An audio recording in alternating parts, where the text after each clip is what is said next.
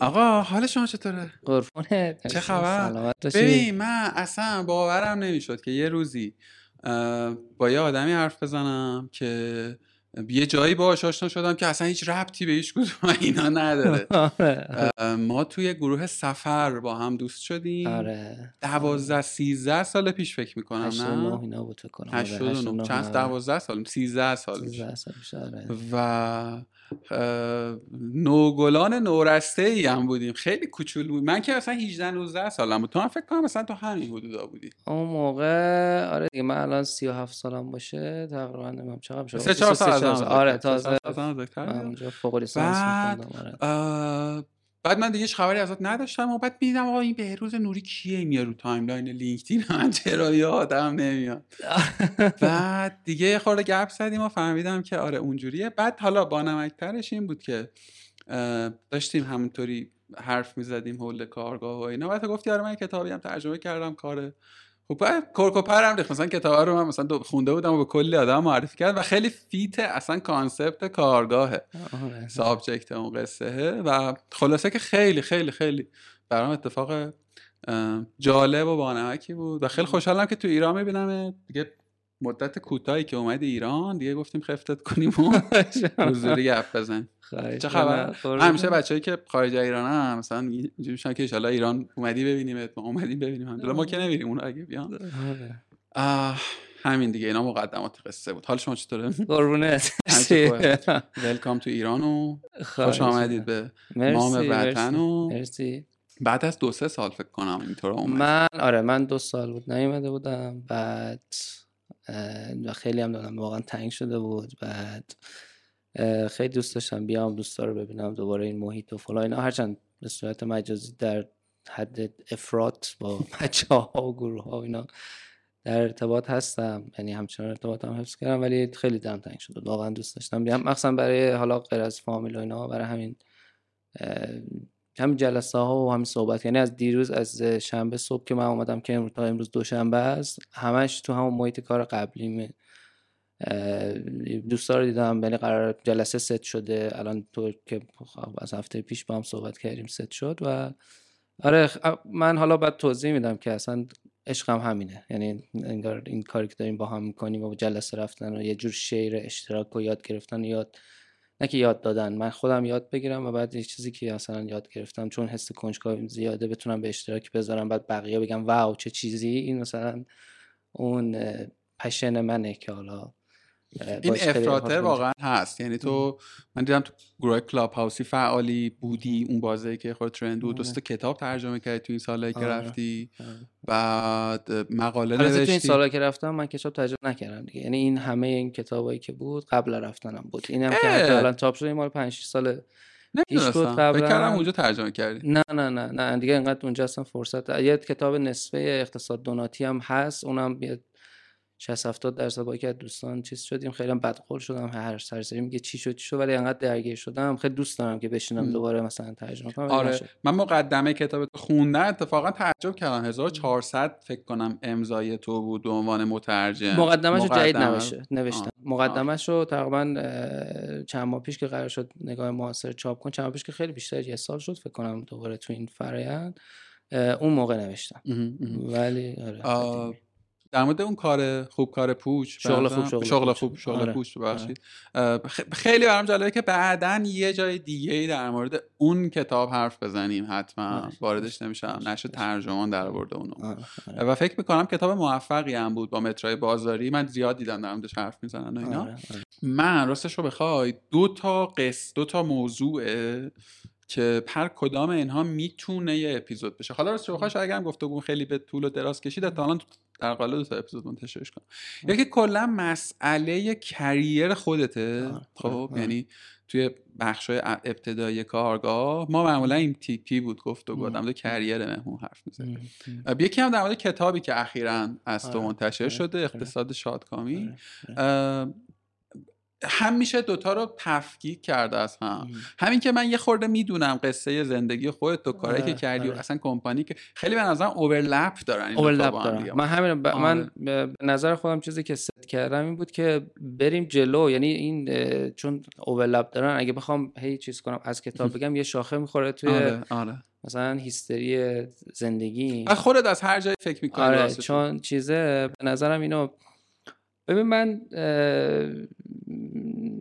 بذار یه, یه, یه تیکه کوچیک اصلا بگم که من شخصیتا چجوری و خی- کی این شخصیتی که هستم رو کشف کردم و سعی کردم مثلا اونو فالو کنم. خب من اه، دانشگاه فرستی مهندسی شیمی خونده بودم. بعد بسیار برام خوندن مهندسی رنج آور بود. یعنی من شاید معدل 14 و خورده مثلا مهندسی همیشه فراری بودم.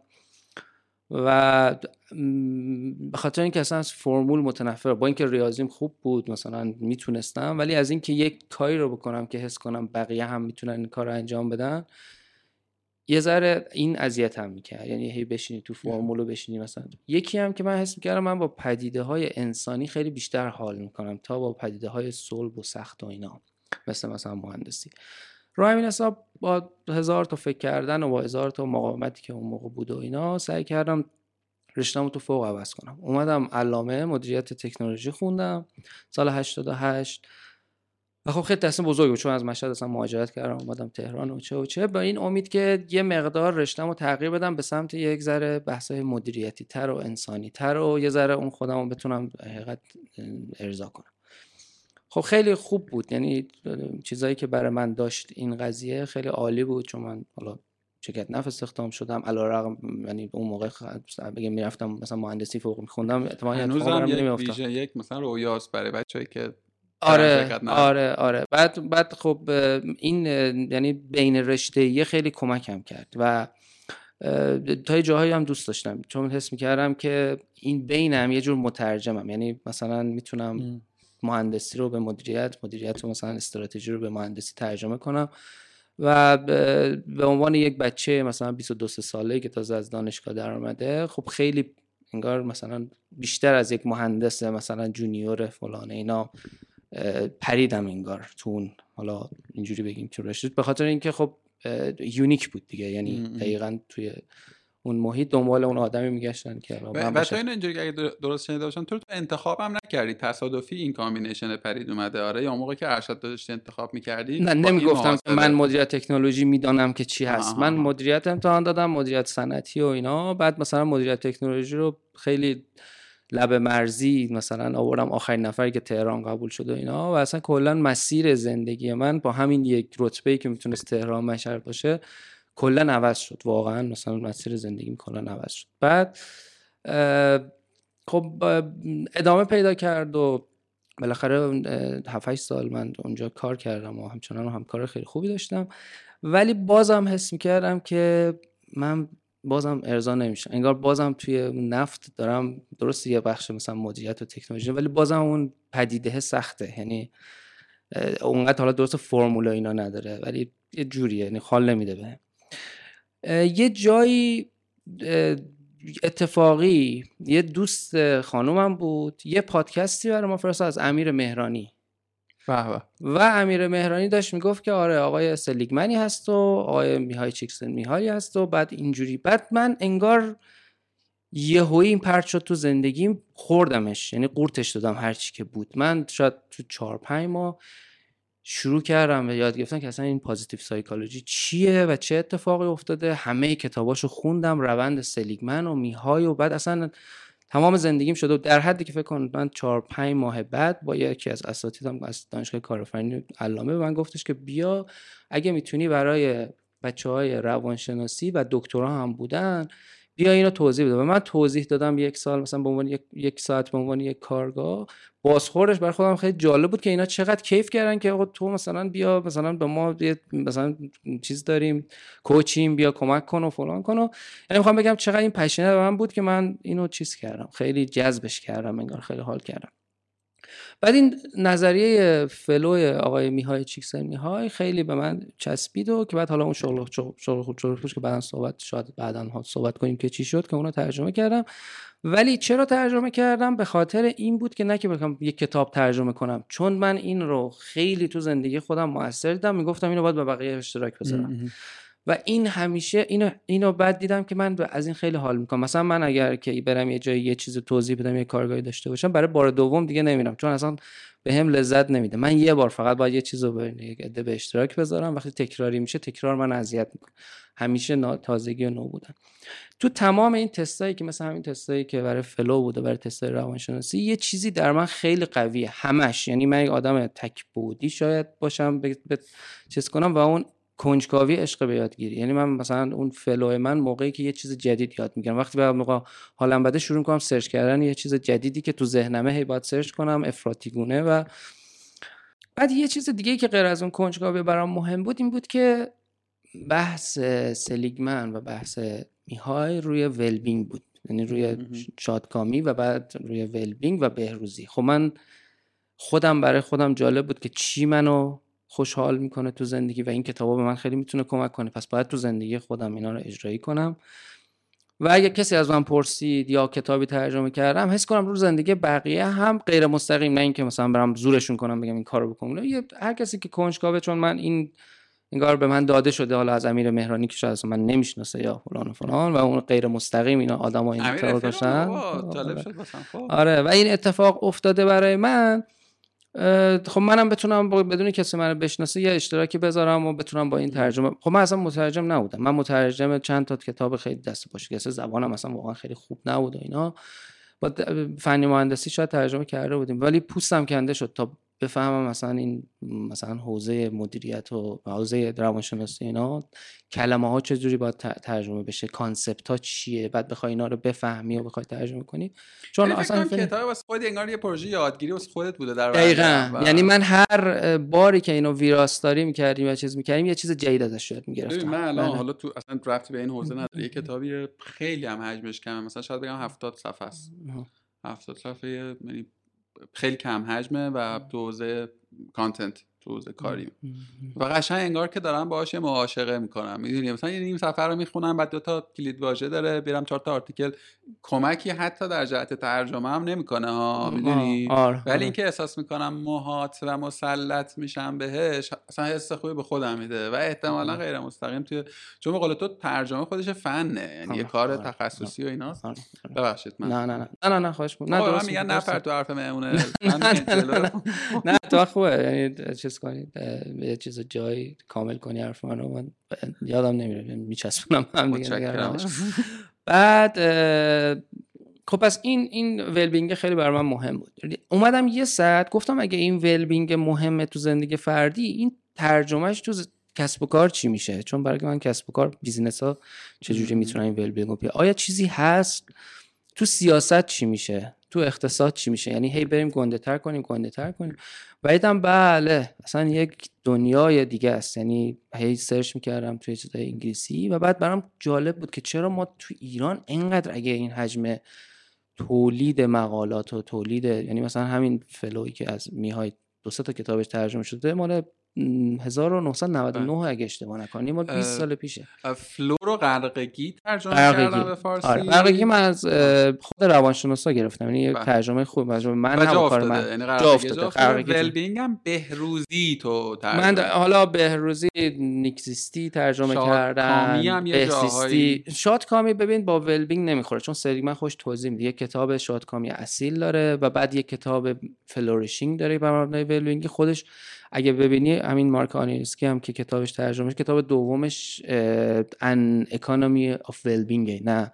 ترجمه شده فارسی؟ نه. نه نه, نه. کتابی که منتشر کرده ببخشید ترجمه کتابی که منتشر کرده دومی 2018 ش well-being ه به خاطر چی؟ چون happiness یه چیزی تو ذهن آدما می‌ذاره تو شادکامی پس ترجمه happiness ه شادکامی سال 2007 که چاپ شده آنیلسکی که حالا توضیح میدم چیز می‌کنم. اولی کتابش The Economics of Happiness دومی کتابش که سال 2018 چاپ شده An Economy of Well این اتفاق با سلیگمن هم افتاده یعنی سلیگمن هم که پدر روانشناسی مثبته.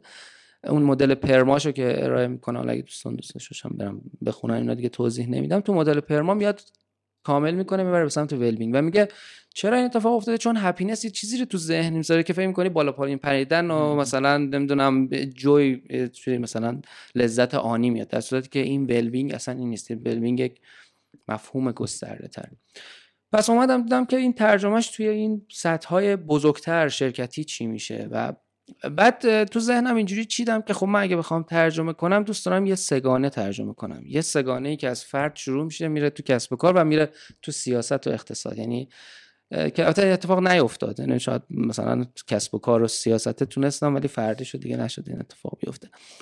این این تو ذهنم نقش بست. و بعد یک مسیر دیگه هم تو زندگی من با غیر ولبینگ عشق به طبیعت بود. یعنی ما بازم با هم دیگه توی اون گروه طبیعتگری من از بچگی عاشق هوای شمال و اون هوای نم و مه و فلان و اینا. الان هم که مثلا توی هلند زندگی می‌کنم همه میگن آی آفتابی و بریم کنار آفتاب من ساحل و آفتاب بگیریم. من میگم آخه چیه هوای مثلا هوایی که مثلا مه می‌زنه و اینا عشقم اینه که برم بیرون.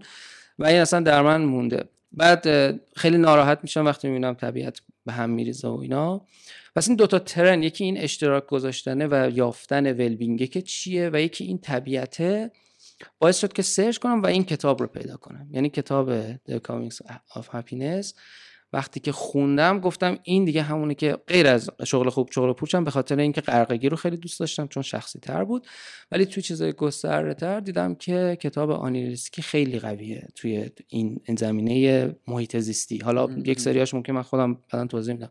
مخالفت هایی داشته باشم یا مقاومت هایی داشتم. اصلا شک داشتم ترجمه کنم با context ایران و اون ذهنیتی که ممکنه آدم برشون پیش بیاد یا مثلا حالا یه, یه سری مسائلی. ولی تصمیم گرفتم ترجمه کنم. اول باز به خاطر اینکه خودم بهتر یاد بگیرم که کتاب چی داره میگه و بعد اینو به اشتراک بذارم. اینم قبل از شغل خوب شغل پوچ بود. یعنی و بعدش داره چاپ میشه. دو سال بعدشون خیلی افتاد توی فراینده مختلف و خب من خیلی مثلا من مثل فضای کاری شما شاید بعد توضیح دادم یه استارتاپی داشتیم دانشگاه فردوسی مثلا روی ورمی کمپوست کار می‌کردیم یک دو ماه. و اونم باز از اون پشن من برای محیط زیست میومد که می‌دونیم ورمی کمپوست کرمان که زباله می‌خورن و کود میدن و اینا.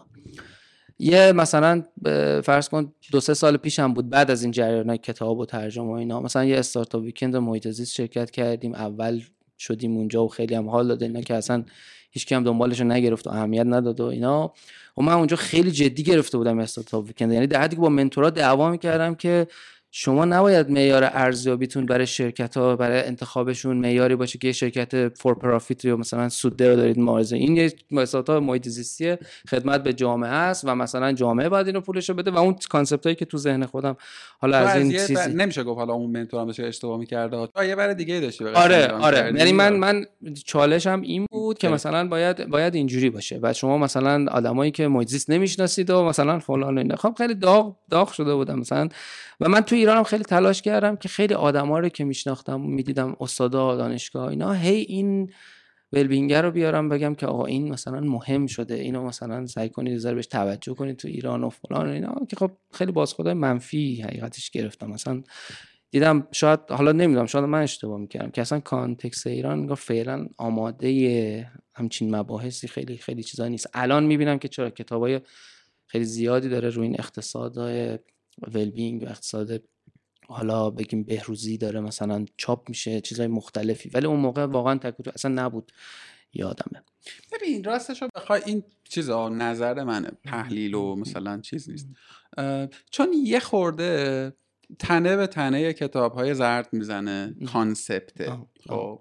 و این موضوع دستمایه پدید آمدن یه جریان محتوایی زردم شده. یعنی ما همین الان روی این سابجکت خوشبختی بهروزی و یه خورده بدترش میشه ثروتمندی و مثلا چیز این تیپی.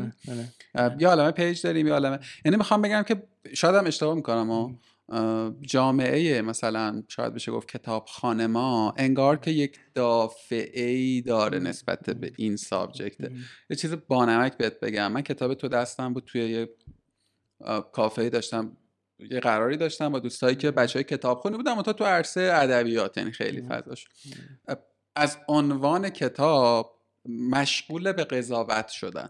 می‌دونی شادکامی در کنار اقتصاد که میشینه انگار که می‌دونی چی می‌خوام بگم؟ یه تصویری می‌سازه برای آدم نمی‌دونم چجوری میشه حلش کرد. می‌خوام بگم که یه خورده این پارامتر رو هم طبیعتا باید در نظر. اصلا به نظرم این میگم باز این شادکامی حتی اونجا که این خدا آنیسکی عوض کرده کتابش رو ولبین کرده و سلیگمن ولبین کرده رو همین ذهنیت هست یعنی آدما نسبت به شادی یا شادکامی یه ذهنیتی دارن و well-being اصلا یه چیز دیگه از concept گسترده تریه خیلی general تره یعنی حالا باید توضیح میدم که اگه بشه که چه, چه چیزیه well-being خب آقا ما تا اونجایی فهمیدیم که تو هنوز تو تو شرکت نفتی دیگه درست میگم؟ آره من همه اینا رو توی مثلا فرض کن به خودم متعهد شده بودم که روزی یه صفحه ترجمه کنم توی همون مثلا محیط پژوهشگاه.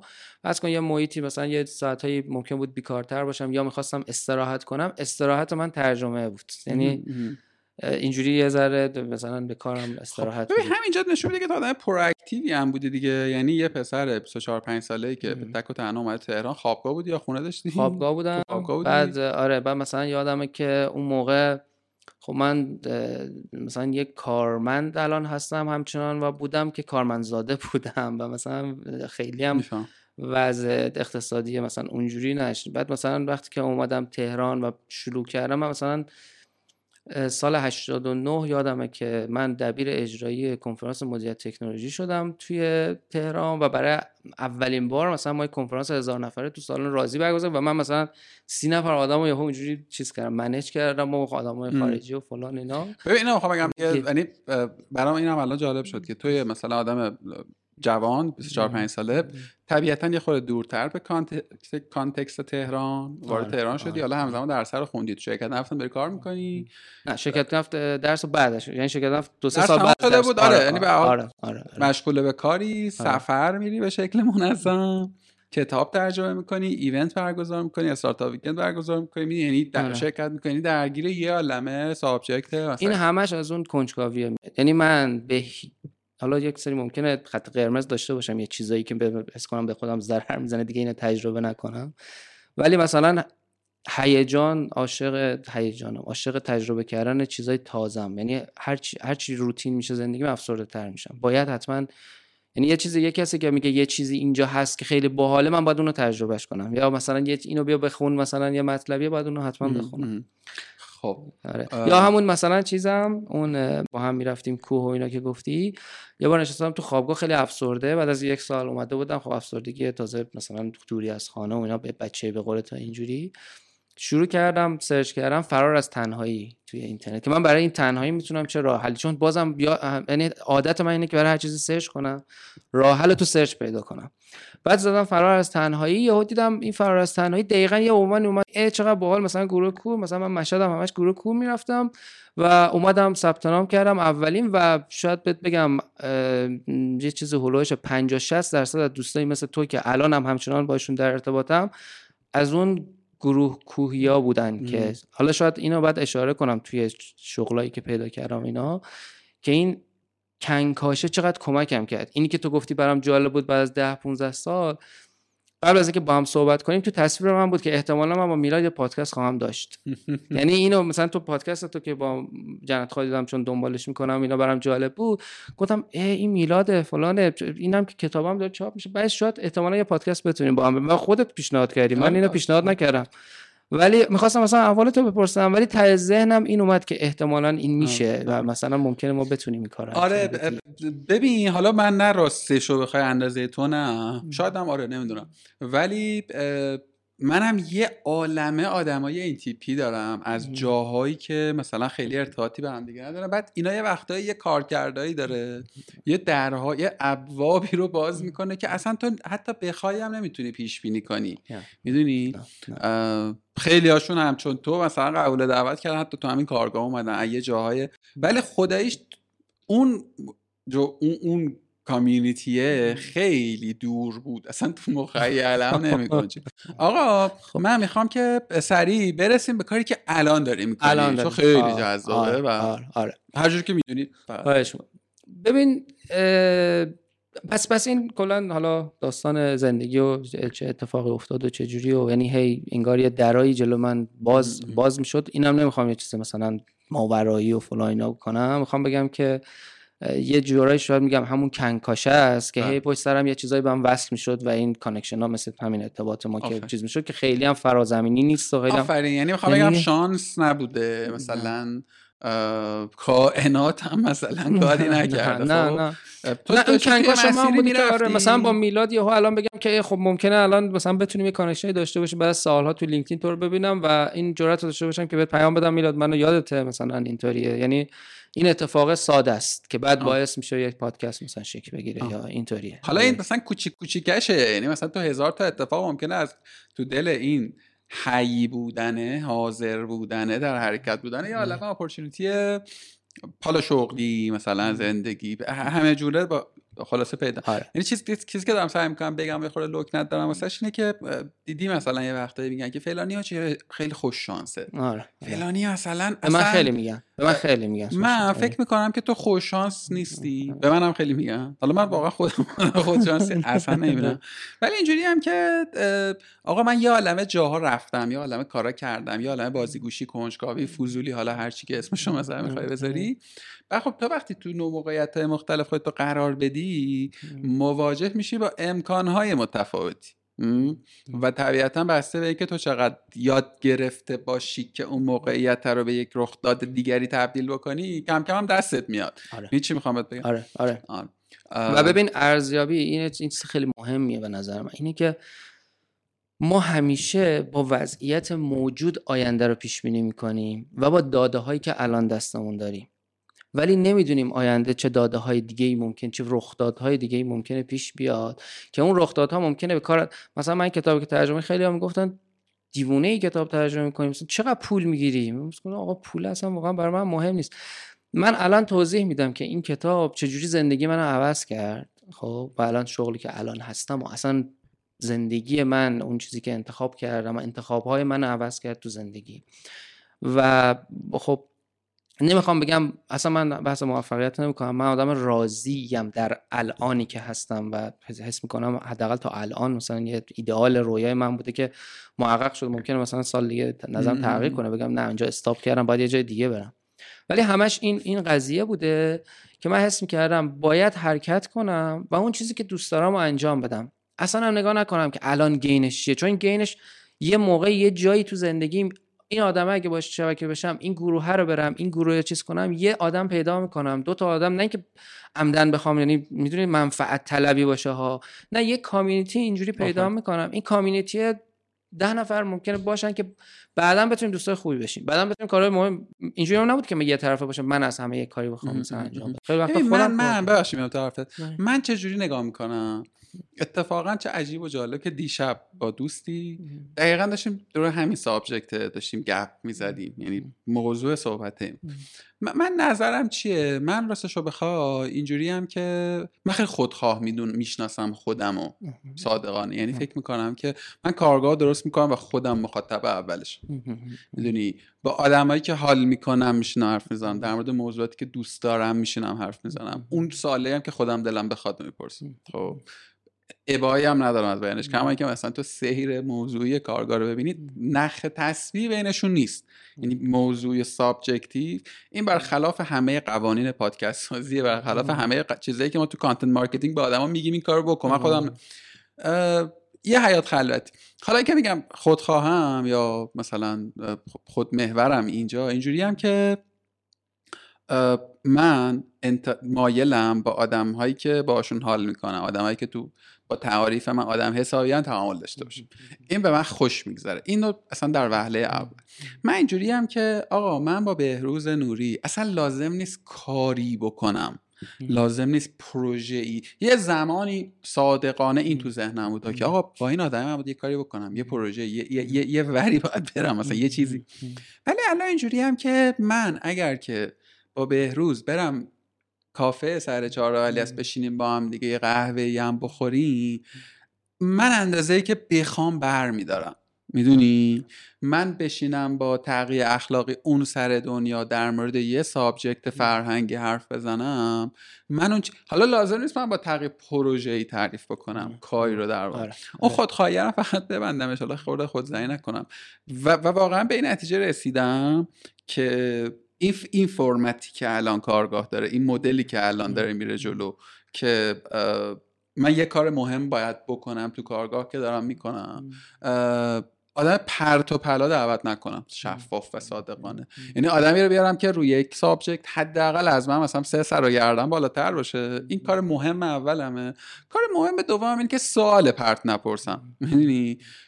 اولیه رو با اطمینان خیلی بالایی می‌تونم بگم تا حالا موفق بودم دومیه رو نه. ممکنه مثلا یه سری لاتایلات هم مثلا ببخشید خورده نه نه نه خود نه درسته نه اتفاقا ببین ما ما یه جورایی به نظر من اون حالا من فرهنگی بگم یا حالا هر هر چیزی. ما ایرانی فکر می‌کنیم مثلا اگر اون چیزی که واقعا فکر می‌کنیم هستیم رو خیلی خودستایی میشه.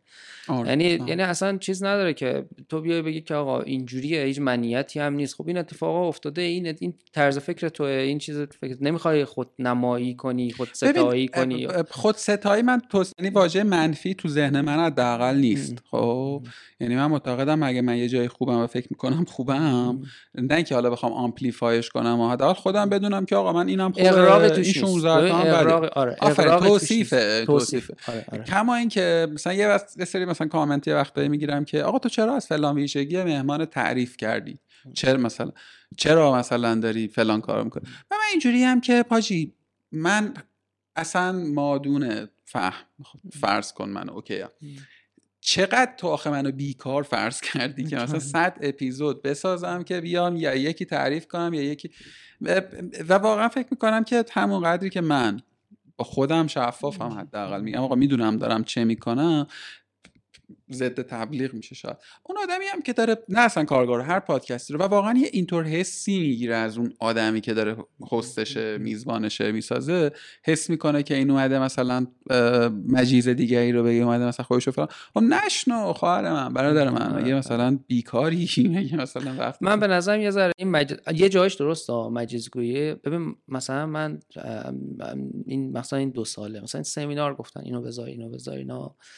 می‌ذارن که مثلا جناب آقای مهندس نوری. مثلا آقا جناب آقاش که بردارید مهندس هم مثلا هیچ title نیست مثلا اون بر دنیا بگید مهندس بود میخند بذارید بهروز نوری. من اگر حالا دکتر بودم دکتر مثلا متداول ولی واقعا این وا... این واژگان خودم دوست ندارم. آره. یعنی اینا رو یه کتابی هست خلقیات ما ایرانی هم خوندی یا نه. نه نه, نه. حالا نقدم بهش زیاده ولی یه سابجکتی که میاره اینه که مثلا همین ما ما خیلی مثلا مجیزگوییم دیگه. ما آره. مثلا اینجوریم آره. که آدم رو بریم بالا. بعد زرت بیام میکوبیم زمین. یعنی مایلیم انگار به در واقع استوره سازی از هر موقعیتی. من می‌خوام بگم اون یه تصویری و این این بازی یه بر دیگه است. آره دقیقاً. من می‌خوام بگم تفکیک می‌خوام بگم یه چیز دیگه هم در نظر بگیریم که نظر منه ها فکتی هم یعنی جایی نخوندم من اینجوری فکر می‌کنم. من اینجوری فکر می‌کنم که آقا من اگر که توی تغییر اخلاقی حالا تو مثال نست من توی اون گفتگو به نظر اومد که آقا این آدم خیلی آدم صادقیه. خب یه جوری افراطی شاید صادقه. بیان این موضوع یعنی بیان این قصه که یعنی هدف بیانش اون آدم که نیاز نداره از من بشنوه که این ویژگی را دارد که. خب. چرا من اینو بیانش می‌کنم؟ ای که آقای مخاطب خانم مخاطب این زاویه هم بشنو حرف آدمه رو می‌دونی؟ و شاید بتونی برای خودت یه چیزی برداری که آها راست میگه. شاید هم داره میلاد اشتباه می‌کنه. می‌دونی؟ یعنی یه گفتگو من چند باری گفتم. یه متن داره واجه هایی که بده بستو میشه بین من و آدمی که مقالم نشسته. یه زیر متن هم داره. یه چیزی اون زیرم داره اتفاق میفته و من یکی از کارهایی که سعی می‌کنم تو کارگاه بکنم همینه. آقا مثلا تو الان داری میگی که من از مشهد اومدم. این کار این کار این کار کردم. تو پنج ثانیه ازش رد میشی. خب این یه چراغی تو ذهن من روشن می‌کنه که یه آدم 23 4 ساله توی شهر مثلا متفاوتی اومده مثلا 16 تا کار کرده. خب تو آدم پرواکتیوی بودی دیگه. و اگر که یکی مثلا بیاد بشنوه که آره دیگه یارو مثلا مثلا تو هلند نشسته فکر کرده خبری. خب نداشت دهن سرویس شده مثلا یه بازی ای آره، ببخشید آره. خلاص خیلی ما رفتیم بالا. حالا تو همون هلندش هم تعریف کنم که چرا اونجا هم دهنش سرویس شده. اینجوری نبوده که فرض کنه اینجا. خب پس اینا رو همه رو گفتم که این مقدمه رو بگم. حالا یه ذره ویژگی شخصیتی که چرا این اتفاق افتاده اینا. بعد من یک مدت ها یعنی مال ده سال قضیه یه پشنی هم برای خارج از کشور رفتن داشتم. این هم باز از همون کنجکاویه بود. یعنی من ذاتا که میگم مثلا این کتاب به دلم نشست و اینا آدمی بودم که خودم اصلا دوست نداشتم مقایسه کنم با دیگران. بگم من اینجا از این جلوترم. بعضی موقع نمیگم مقایسه نمی‌کردم. هم مقایسه می‌کردم که مثلا نسبت به هم کلاسی. بعضی موقع ناراحت می‌شدم که مثلا فرض کن هم کلاسی همه شغل دارن فلان دارن من ندارم فلان اینا. ولی از یک طرف چون من همیشه مسیرم از یعنی خلاف آپشنا کردم. مسیرم همیشه اول مثلا همین تهران اومدنم و مدیریت تکنولوژی خوندنم. خلاف مسیر بقیه بود که همه می‌رفتن مهندسی میخوندن. یا همیشه اینطوری بوده که یعنی ابایی نداشتم و ترسی نداشتم که یهو مثلا برم یک مسیر دیگه. خب این شد که این پشن پس خارج از کشور رفتن و تجربه کردن سفر کردن خارج از کشور و دیدن آدم و اینکه اونجا چه چه چیزهایی برای یادگیری دوباره داره و حس می‌کردم که واقعا یه, یه دنیاییه که من ازش دورم مثلا آیزولم و فلان و اینا. همیشه اینو داشتم و خب یعنی در حد افرادی که مثلا بچههایی که سربازی بودیم 12 سال پیش من میدم گفتن هنوز این وری یا اون وری مثلا رفتی یا نرفتی. دیگه خیلی هی کلنجار و اینا. و حالا داستان این کتاب چجوری شروع شد و زندگی منو تغییر داد. من این کتابی که گرفتم و خوندم و ترجمه کردم کم کم یه جورایی از خودم بدم اومد. چون داشتم برای شرکت نفت کار می‌کردم بعد یک شرکت ملی نفت و شرکت ملی نفتی که تو این کتاب خیلی منفور بود و به محیط زیست آسیب می‌زد. و بعد داستان آدمایی رو تعریف کرد که از شغلشون که حس می‌کردن شغلشون به نفع جامعه نیست و به نفع محیط زیست نیست زدن بیرون. و من می‌گفتم که خب پس من دارم اینجا چیکار می‌کنم؟ مثلا دوست ندارم که یک جور دیگه ای زندگی کنم ولی یک کتابی ترجمه کنم بگم که آقا محیط زیست خیلی مهمه و این بازخوردار رو می‌گرفتم. یعنی من با دوستانی که خیلی عشق محیط زیست و اقلیم اینا صحبت می‌کردم می‌گفتن خیلی حرفای قشنگی می‌زنی ولی داری برای شرکت نفت کار می‌کنی. خیلی حرفای قشنگی می‌زنی ولی مثلا سبک زندگیت اینجوری خیلی اینجوری ولی اینجوریه اینجوریه. اینا هی منو میرسون به تناقض. یعنی واقعا هی درونم می‌دونی اون تناقضی که آقا من بیرونم با نمودم مثلا با هم نمی‌خوان. یعنی این کاری که دارم می‌کنم راست میگم ولی خب معیشتم بهش بسته است. مثلا نمی‌تونم مثلا عوض کنم برم بیرون کجا مثلا باز برم کار کنم. یه جوری من استخدام رسمی این شرکتم و دارم مثلا برای اینجا کار می‌کنم. خب تو این explore کردن و اینا چند جا مثلا چون حس می‌کردم که شاید هزینهش نداشته باشم برام خارج از دنبال دکترا بودم دو جا مصاحبه هم دادم ولی همش بیشتر تو حوزه همین محیط زیست ولی انرژی بود. مثلا اینجوری مثلا فرض کنید یه دونه بود یه position life cycle assessment بود که اصلا کاملا اثر اجتماعی زیست محیطی و ایناست. سعی کردم اینا رو پیدا بعد از یه مدت که دیدم نه خیلی سخت شد و چالشی شد و منم خیلی دیگه دارم تکراری میشه و هی زبان بخون و فلان بخون و اینا. گفتم ولش کن. یه مدت بخوام کلنجار رفتم گفتم هر چی دارایی داریم با همسرم میفروشیم و میرم یه ارشد مجدد می‌خونم. ولی اون رشته ای که دوست دارم دیگه الان دنبالشم میرم دوباره یک مشهد تهران که اومدم تکرار می‌کنم. اینجوری با اونجا هم سیل مقاومت ها دیوانه خونه تو داری خونه شغل تو داری. همه آرزوشونه که تو خب همه آرزوشونه. من آرزو نیستش دیگه. و چرا داری این کار رو می‌کنی؟ و هزار تا از این حرفا بعضی هم حالا تک و توک هم تشویق می‌کردن. خودم هم هی تناقض داشتم. از این صحبت می‌کردم. به نظر شما کار خوبی اگه برم اونجا شکست بخورم برگردم. حالا نمیگم که مثلا سعی می‌کنم نگاه دیگران مهم نباشه چون خودم خیلی بدم میاد که بخوام مثلا بگم بقیه چی فکر می‌کنن ولی بالاخره هر جوری بشه جو جامعه جوری که بقیه تو واسه کن برگردی خونه از دست دادی اجاره نشه همه میخندن میگن رفتی مثلا این کار کردی. اینا همه تو من بود. ولی تصمیم خودم گرفتم. من یه پذیرش از دانشگاه تونته گرفتم خیلی راحت مدیریت انرژی و محیط زیست. یه پذیرشم یه رشته رینوبل انرژی گرفتم از نروژ که اون دو ساله بود. یک پذیرشم یه منیجمنت مالی گرفتم. همونجا فرستادم از دانشگاه بلژیکی. اینا رو طبق معمول چون من کارم تو پژوهشگاه اولویت بندی گزینه ها و اینا با همسرم گذاشتیم جلو و گفتیم که خب مثلا فرض کن بلژیک 4000 یورو باید پول بدیم برای شهریه برای هلند 11000 یورو باید بدیم برای نروژ دو ساله هیچی نباید بدیم مثلا فرض کن. و مثلا اینجا ممکنه اینو به دست بیاریم اینجا من رشته محیط رشته که علاقمه مثلا مالی دوست ندارم نمی‌فهمم فلان ولی خب 7000 یورو ارزون تره آخرش به این نشه رسیدیم که نه من باید برم مدیریت انرژی محیط بخورم با اینکه گرون تره چون من دنبال علاقمم نه دنبال اینکه فقط بخوام برم یا دنبال اون کنجکاوی ام اونجا اگه برم افسرده میشم دوباره. دوباره اون تناقضی که اینجا دارم شرکت نفت کار می‌کنم اونجا هم هست. هرچند تصمیم سختی بود چون بالاخره 7000 یورو پول کمی نبود. من خیلی هم پول نداشتم حقیقتش بخوام این کارو کنم کل زندگی. این کارو کردم و رفتم اونجا. و جالب بگم ما چهار پنج تا ایرانی بودیم بقیه هم بچه های کوچولو موچولو. ما مثلا با یکی از همکلاسی هم آرش تو فرروستی 83 با هم هم کلاس که یه سال از اون بالاتر ولی خیلی دوست صمیمی بودیم هم رشته بودیم. بعد از 20 سال دوباره تو ارشد دوممون با هم هم کلاس شده بودیم و بعد مثلا ما 37 سالمون بود. یک سری بچه جغله هلندی 20 ساله بودم و ما جالب اینا می‌گفتیم که مثلا شما تو مثلا به دنیا نیومده بودین یا یک دو ساله بودیم ما با هم هم کلاس توی اون محیط بچه ها که بهت بگم مخصوصا ایرانیا اون کسی که واقعا بچه ها میگن حالا واقعا از این رشته خوشش اومد. با عشق این رشته رو خون من بودم. همه متنفر بودم مخصوصا مهندسی ها چون یه جولای سوشال ساینسی بود. یعنی انرژی گذار انرژی بود از سوختهای فسیلی به سوختهای پاک. ولی از نظر اجتماعی یعنی چی؟ مثلا اینکه آقا شما پذیرش اجتماعی توربین بادی در هلند از آلمان کمتره و عدم توسعه این فناوری در هلند به خاطر همینه که آدما دوست ندارن کنار چیز توربین بادی با اینکه پیشینشون مثلا اون آسیا بادی ها و ایناست. و حالا یه سری نوآوری ها رفته به آفشور یعنی رفتن روی دریا دارن این کارو می‌کنن. و این مهمه. آدما بعد برای ما تعریف شده نه یعنی چی مهمه مثلا. یا مثلا در سوال این بود که آیا آدما حق دارن انتخاب کنن چه source انرژی داشته باشن renewable باشه fossil fuel باشه اینا؟ و ما گفتیم نه اصلا مهم نیست یک شرکت نفتی باید اینو استخراج کنه برسونه به دست مصرف کننده چرا باید اصلا نظر بدن راجع به این قضیه؟ پس این قضیه محیط زیسته کلا از این قرار و من خیلی اینو دوست داشتم. یعنی اصلا دوباره حس کردم که این یه چیزیه که خیلی علاقه دارم. باعثش این کتاب بود. بعد من فارغ و تحصیل شدم.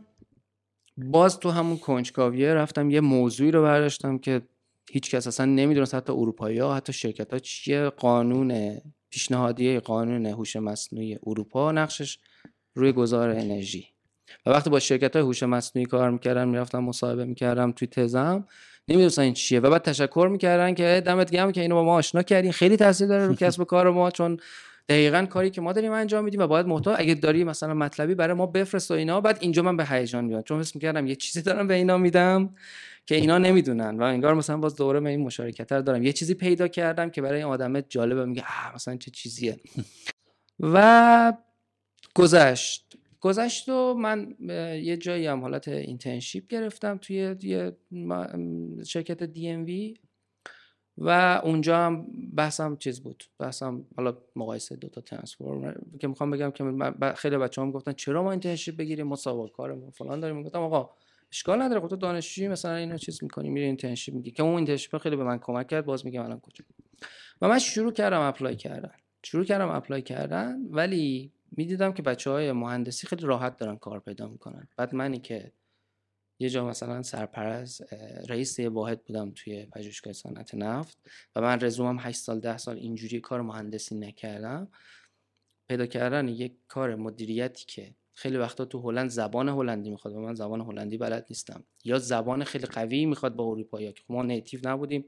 اونقدری هنوز هنوزم حتی ادعا نمی‌کنم که بعد از دو سال کار کردم من زبانم خیلی خوب خیلی وقتا کم میارم ممکنه 10 درصد حرفا رو میس کنم اینا. و منی که از ایران اومدم و هیچ یک روز سابقه کار جدی بین المللی ندارم چجوری می‌تونم برم manager یه جایی بشم؟ و خیلی سخت برام پذیرش این قضیه. شروع کردم فکر کنم بالا 300 تا من شغل apply کردم. ولی همش تو محیط زیست. هیچ کدومو مثلا فرض کن من Shell م اگر apply کرده باشم که یادم نمیاد apply کرده باشم Shell م بخش sustainability ش بود. یعنی نه اینکه بخوام برم مثلا جای دیگه. سه چهار تا junior apply کردم سر ضرب رد می‌کردن و یه جا من رفتم تو مصاحبه. من گفتن که شما مدیری بودی مثلا overqualified ی اصلا برو برای این top ا top ا می‌رفتی رقابت بعد با اروپایی ها و آدمای خیلی حرفه‌ای. تا بعد از سه چهار ماه یه, یه بارم مثلا شرکت Cognizant اگه بشناسی من چیز گرفتم. پنجم IT دنیاست دیگه. Cognizant توی آمریکایی بود. اصلا رفتیم با قرارداد. بعد سر قرارداد recruiter من زنگ زد و گفتش که نه یکی دیگه انتخاب شد. من با مدیر خیلی رفیق شدم. تو LinkedIn ش پیام دادم که چی شد؟ ما که قرار گذاشتیم. من گفتم توی مصاحبه دیگه هستم. گفت کی گفته بهت که تو استخدام نشه یعنی مدیرم حتی خبر نش من شستم. خبردار شد که به خاطر nationality ایرانی بودن احتمال زیاد. و بعد از دو ماه که این کار جدید که توضیح میدم چیه گرفتم ازش از مدیر پرسیدم فهمیدم بله. گفت بله ما هر چی تلاش کردیم ما اون ضابطه اینه که ما دیگه ایرانی نمی‌گیریم در این شرکت. و اون خیلی یعنی می‌دونید یک چیز خیلی وحشتناک یه چیزی که خب من درس خونده بودم می‌گفتم الان ولی یک جای گیر کرده بودم saving اونم داشت تموم می‌شد. بعد حتی رفتم دیگه ثبت نام کنم که دیگه برم کار casual کنم چون یه روز اصلا کار نکردم. تا ما فنش درس خوندم. نه گفتم دیگه من باید نمیشه. اینجا دیگه جدیه. مثلا ایران نیست. من بابام قرض کنم مامانم قرض کنم اینا. و این کار جدیدم پیش اومد. من اصلا اینجایی که دارم کار می‌کنم که توضیح میدم چیه نمیشناختم. نمی‌دونستم برای چه. فقط من هر چی مثلا میگم چیز بود sustainability و انرژی و اینجور چیزا بود من اینا رو apply می‌کردم. این فرایند از سه چهار ماه یعنی از سپتامبر اون سال گذشته شروع شد. سه چهار ماه طول کشید. منم خیلی جدیش نمی‌گرفتم. گفتم تا نمیشه زنگ نزدن چقدر طول کشید. نه سه جلسه رفتم مصاحبه یه جا پنل نشستن و اینها و یه دونه writing بعد که من وارد مجموعه SBTI شدم تازه فهمیدم که من کجا افتادم. یعنی یه به دوستان می‌گفتم مثلا یه جوری شد که آقا من مثلا مثلا مسعود چی بود؟ می‌گفت آقا من اشتباهی بودم مثلا چا چیز شدم. و من این سوال می‌کردم چرا منو انتخاب کردی؟ چرا مثلا خب این خیلی position ه. من مدیر بخش انرژی Science Based Target Initiative شدم. این Science Based یک مؤسسه یک اینیشیتیویه که یک قسمت از سازمان ملل و سه تا NGO بزرگ دنیا. World Resources Institute WWF و CDP اینا هر سهشون جزء NGO های بزرگ دنیا هستن که این اینیشیتیو رو تشکیل دادن و من شدم اونجا مدیر یکی از حساس ترین جاهایی که برای بخش نفت و گازه. حالا این اینیشیتیو چیکار می‌کنه؟ ببین ما تو قوانین محیط زیستی دنیا و قوانین تغییر اقلیم دو تا رویکرد داریم. یا دولت می‌تونه بیاد قانون بذاره یا اینکه استانداردها مثل ایزویی که ما داریم استانداردها market based ه. یعنی اینکه یک اینیشیتیو یا یک استاندارد بر مبنای بازار ایجاد میشه و بعد اون انقدر مهم میشه که یک جاهایی میشه مرجع قانون گذاری ولی اصلش سیاست نیست. اصلش با شرکت ها داره کار می‌کنه نه اینکه با سیاست مداره داره کار می‌کنه.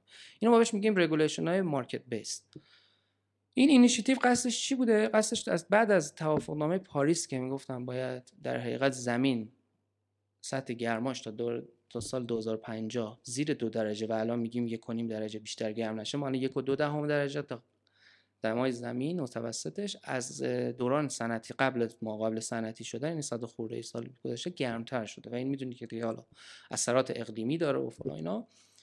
اون مجرم اصلی هم گازهای گلخانه‌ای و کربونه مخصوصا و متان. خب این چیکار می‌کنه؟ این گازا میره روی دور زمین رو می‌گیره مثل پتو. شما فرض کنید یه جایی مثلا یه پتو دور زمین این پتوی بوده انقدر. شما این پتو رو زخیم کردی. ما همه داخل این پتوییم. داریم هی گرم و گرمتر میشیم. تا داریم میپزیم. به قول این رئیس سازمان حساب می‌گفت که ما از گرمایش گذشتیم داریم ذوب میشیم.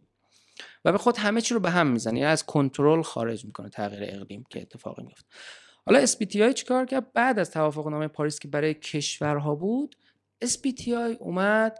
یک استاندارد شرکتی شد. یعنی گفتن یک سری از درست کشورها باید بیان تعهد کارش بدن ولی شرکت ها هم مقصرن. یعنی اینکه فرض کن شرکت های نفتی دارن نفت و گاز تولید می‌کنن یا شرکت های سیمان دارن انرژی میسوزونن اینا هم دارن کربن تولید می‌کنن. یعنی به زخم شدن این پتروله دارن کمک می‌کنن. ما باید یه چیزی هم برای اینا داشته باشیم. این SBTI اومد دقیقا این استاندارد رو شروع کنه. یک ابتکاری بود که این استاندارد رو شروع کنه و از سال 2050 بیاد این کار انجام بده. کارش چیه؟ کارش اینه که یک سری راهنما برای بخشای مختلف صنعتی می‌ذاره. مثلا بخش آیتی بخش سیمان بخش نفت و گاز و بخش کشاورزی و همه بخش. این معادلش چیه؟ معادلش اینطوریه ما برای که 2050 اینو نگه داریم مشخصه که رابطه انتشار کربن که گیگاتونه با اون دمای چقدره. مثلا ما میگن بودجه کربن بهش. بودجه کربن تو این کتابه اولین چیزی بود که من اول شنیدم و خیلی ترمایی که الان دارم استفاده می‌کنم از این کتاب من شنیدم. میگه یه بودجه داریم مثل بودجه روزی. ما الان یادم نیست عددش چقدره. ما برای اینکه یک کنیم درجه بمونه فرض کن اینقدر گیگاتون تا 2050 بودجه کربن داریم. اگه از این بیشتر امیت کنیم دمای کره زمین میره بالاتر. اینم یه سناریو نیست. خیلی احتمالی یعنی هزار تا سناریو وجود داره که این دقیقا چقدر باید بودجه چون به عوامل خیلی زیادی ربط داره. معادلات خیلی پیچیده و ایناست. حالا ما میایم تو اسپیتی چیکار می‌کنیم؟ میگیم این توتال بودجه آدمای زمین و صنعت زمین مشخصه و که شرکت ها مشخصه. حالا هر بخش چقدر بودجه بهش اختصاص بدیم؟ سیمان چقدر اختصاص بدیم؟ به IT چقدر اختصاص بدیم؟ به نمی‌دونم نفت و گاز چقدر اختصاص بدیم؟ این میشه پس بودجه بخش. حالا با چه مکانیزمی؟ بیایم اینو به شرکت ها اختصاص بدیم. هر شرکت چقدر بودجه داره که تا 2050 emit کنه؟ پس این یه تخصیص بودجه است. و این باز تو این کتاب اگه خونده باشی بود که می‌گفت یک سری calculation میاد پیش بینی می‌کرد و اینها که میاد تنه به تنه حسابداری می‌زنه. و این دقیقا حسابداری کربونه که میاد رو شرکت ها تاثیر می‌ذاره. و اینجا یه حسابداری دیگه هم داره احتمالا خیلی دوستان میشنون اونایی که حالا تو علاقه من باشن. میگیم ما هر شرکتی سه تا سه source سه منبع emission داره. بهش میگیم scope یک scope دو scope سه. بازه یک بازه دو بازه سه. بازه یکمون اون آلایندگی که ما مستقیم داریم تولید می‌کنیم. اینو میارم تو مثال خانوار آدم. شما فرض کن خانوادت یه ماشین دارید میری بنزین می‌زنی. مستقیم داری از دودکش اگزوز ماشینت داری انتشار میدی. این میشه scope یک. یعنی مشخص می‌کنن که چقدر داری بنزین می‌زنی چقدر داری مسافت مثلا به عنوان شخص می‌کنی پس چقدر داری کربن emission یعنی اون گاز گلخانه ای میدی داخل جو scope دو غیر مستقیمه. شما داری برق استفاده می‌کنی برای این لامپی که داری استفاده می‌کنی؟ چه لامپی داری استفاده می‌کنی؟ این لامپ داره توی نیروگاه گاز میسوزونه زغال سنگ میسوزونه و اونجا داره میشه ولی شما داری اینجا مصرف می‌کنی. پس این رابطه با اونجا این میشه scope دو. scope سه انتخاب هایی که در طول زندگی داری انجام میدی. مثلا با دوچرخه میری سر کار یا پیاده میری سر کار یا با public transportation یا تک سرنشین میری سر کار.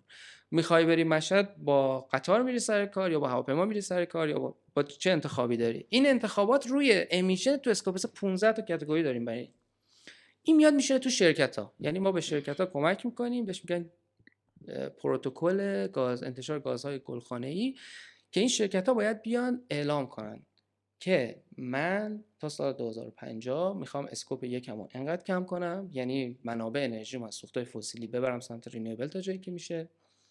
scope دومو انقدر کم کنم. چه کارهایی انجام میدم؟ scope سه من مثلا کارمندای من مثلا خانم من الان یه جایی داره کار می‌کنه شرکتی که یک نرم app نویس خانم برای اندروید.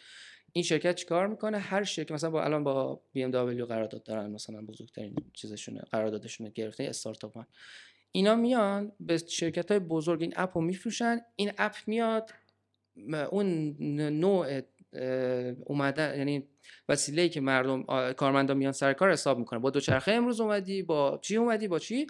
و بعد اینا رو تشویق می‌کنه با یه سری point هایی که اینو کم کنن. شرکت ها می‌تونن چیکار کنن؟ شرکت ها می‌تونن راحت اینو به ما گزارش کنن که ما داریم این تعهد ازشون می‌گیریم. و بگن scope سه category هفت من که کارمندامه نوع اومدن سر کار کارمندامه این app داره محاسبه می‌کنه اینم گزارش هم هر سال منتشر می‌کنم می‌ذارن رو سایتش. پس این یعنی یک یک business ی داره خودش کنارش شکل می‌گیره. پس ما میایم چیکار می‌کنیم؟ ما میایم به شرکت ها میگیم بر این مبنای محاسباتی scope یک scope دو و با توجه به این بودجه که به شما اختصاص داره تا اون زمان شما چه مقدار و چطور باید کاهش کربنتو بدی. آقای شرکت لنوو یعنی مشاوره مثلا اجرایی هم بهشون میدی که این کارو بکنی کار مشاوره ما نمیدیم. مشاوره رو شرکت های مثل کاپی ام جی پی دبلیو سی بی سی جی دی ام وی اونای دیگه مشاوره میدم ولی اگه سوالی از ما داشته باشن ما سوال ما مثل ISO استاندارد setter یم. بگم. برای که سادهش بخوایم بکنی آره. من یه دور میگم اون چیزی که گفتیم درست میگم نه؟ آره. در واقع تمرکز شما روی استاندارد یه سری مثلا استاندارد بالا دستیه برای میزان مصرف تولید گازهای گلخانه ای آره آره آره. که یه جدولی و یه فرمولی داره و اینو. بیا آره. فرض کنیم که ما برای هر شرکت برای هر شرکت. نه حالا سوالم اینجاست. فکر کن که فرض محال من می‌خوام از شرکت هم بیام و این سرتیفیکیت شما رو بگیرم. بله، خب؟ بله، بله.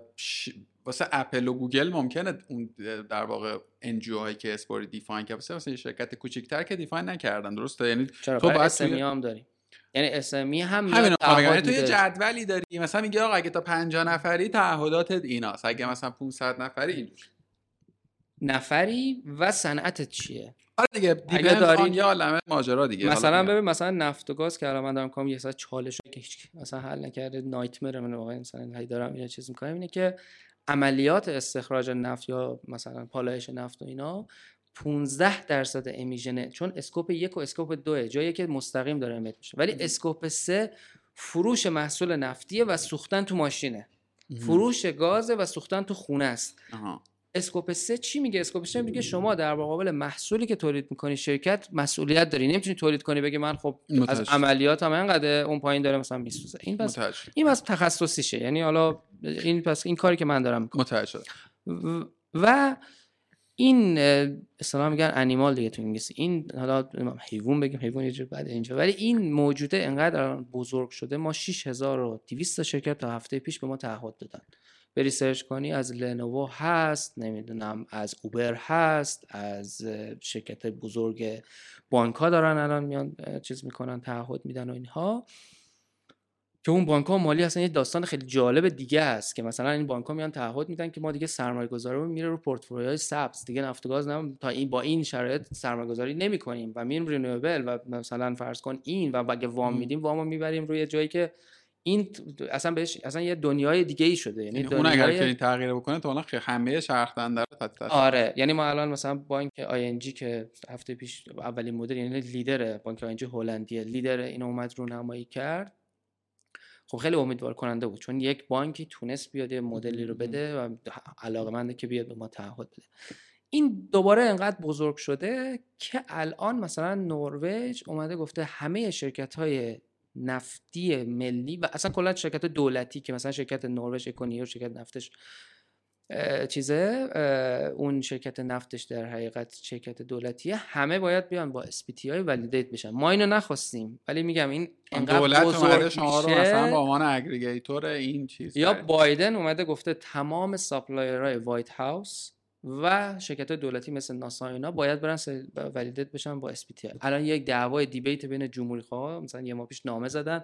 نامه خیلی دلواپسانه واقعا که این مثلا معلوم نیست اینا به روسیه وصلن اینا مجلس SBTi اصلا کیه؟ چرا ما شرکت کجا خارجی؟ واقعا؟ نه ببین ما چون این اولا که اینا مثلا نگو کاملا خصوصیم. نه charity ما charity ببین ما charity ما ببین ما funder امون مثلا IKEA funder شه یا مثلا partner امون که با ما دارن کار می‌کنن به یه بار گفتم ما BCG مثلا partner پی دبلیو سی کاپی ام جی چرا میان اینا کار می‌کنن؟ به خاطر اینی که براشون اعتبار میاره یک. دو من این که مثلا IKEA وقتی که میاد میگه آقا من دارم این کار رو می‌کنم IKEA یه جوری بازم برای خودش اعتبار می‌خره که من این پول دارم میدم به های مثلا حمایت می‌کنم دارم به این NGO میدم حمایت می‌کنن. ولی ما براشون extension یا استثنا قائل نمیشیم مثلا خود کمپانی شما که business NGO محسوب نمیشه. ما NGO ما charity. ما ما تا قبل از این یک partnership بین چهار تا NGO دنیا. من از ببین من ما همه همکارامون از سازمان های مختلف حالا خود داستان این SBTi مدیریت چیه چیز اصلا عجیب غریبه. که حالا اگه شد برات میگم. ولی ما از چهار تا NGO استخدام شدیم. من از NGO به عنوان WRI استخدام شدم. World Resources Institute سازمان مؤسسه منابع زمین. اینا non-profit ن یعنی ما اول که من وارد شدم گفتن ما حق نداریم سود داشته باشیم. ما سالانه سود و ضررمون باید بلنس بشه. اگه سودمون زیاد بشه باید هزینه ها رو ببریم. اینقدر بالا آموزش استخدام کنیم و اگه سود داشته باشیم حمایتامون قطع میشه. اصلا non-profit در خارج از کشور یعنی شما هیچ سودی نباید داشته باشیم. ما به عنوان SBTi charity هستیم چون UN یکی از partner های ماست. ما اگر می‌خواستیم خصوصی باشیم یا یک جایی وصل باشیم کاملا می‌رفت زیر سوال کارمون. چون باید منافع یعنی تمام الان ما از یک مجموعه اینیشیتیو داریم میشیم standard setter مثل ISO. یک مدیر ما مثلا compliance اومده به ما اضافه شده خیلی سختگیره هندیه. ایمیل خصوصی به شرکت حق ندارید جواب بدید فقط سازمانی باید باشه و و و.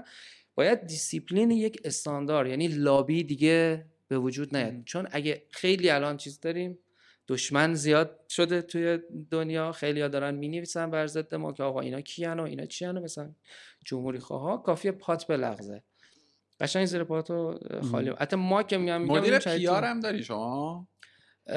PR هم داریم بله. PR اتفاقا PR اتفاقا ما مثلا یه مجموعه برای همین communication و اینا داریم خیلی مهمه. مثلا یه چیزی مثل همین استانداردی که می‌خواد بره روی LinkedIn به ما یه سری tip میدن که اینجوری بذارید همکارا رو LinkedIn تون آره share میشه کنید. content communication ولی واسه جالبه که چون با این روندی که تو داری میگی احتمالاً امروز فردا دچار بحران هایی هم خواهید شد دیگه. شدیم. اصلا شدیم. شما- یعنی الان انقدر مثلا منتقد حالا بعدا ازت می‌پرسم شما چگونه crisis آره آره. آقا پس من برای اینکه با عقل نارس خودم double check ش بکنم ما یک سری در واقع vision میشه اسمشو گذاشت. vision جهانی داریم برای کاهش تولید گازهای گلخانه‌ای. بله یه جایی تو دل صحبتات یه, یه واژه اینجوری اومد که من خیلی باش موافقم یه جایی هم انگار جنبه تبلیغاتی داره برای شرکت جنبه promotional داره آره. اتیکت مثلا پرستیژیه آره آره کما اینکه مثلا اپل فکر نمی‌کنم با شما الان مثلا سر و سری داشته اپل باشه. هنوز نیومده یعنی آمریکا جالبه که مثلا Lenovo اومده آه، چون Lenovo. این certificate رو می‌خواد بگیره آه. تو رقابت یه ذره جلو بیفته حالا مثلا, یا مثلا من, من خیلی من فکر کنم. مثلا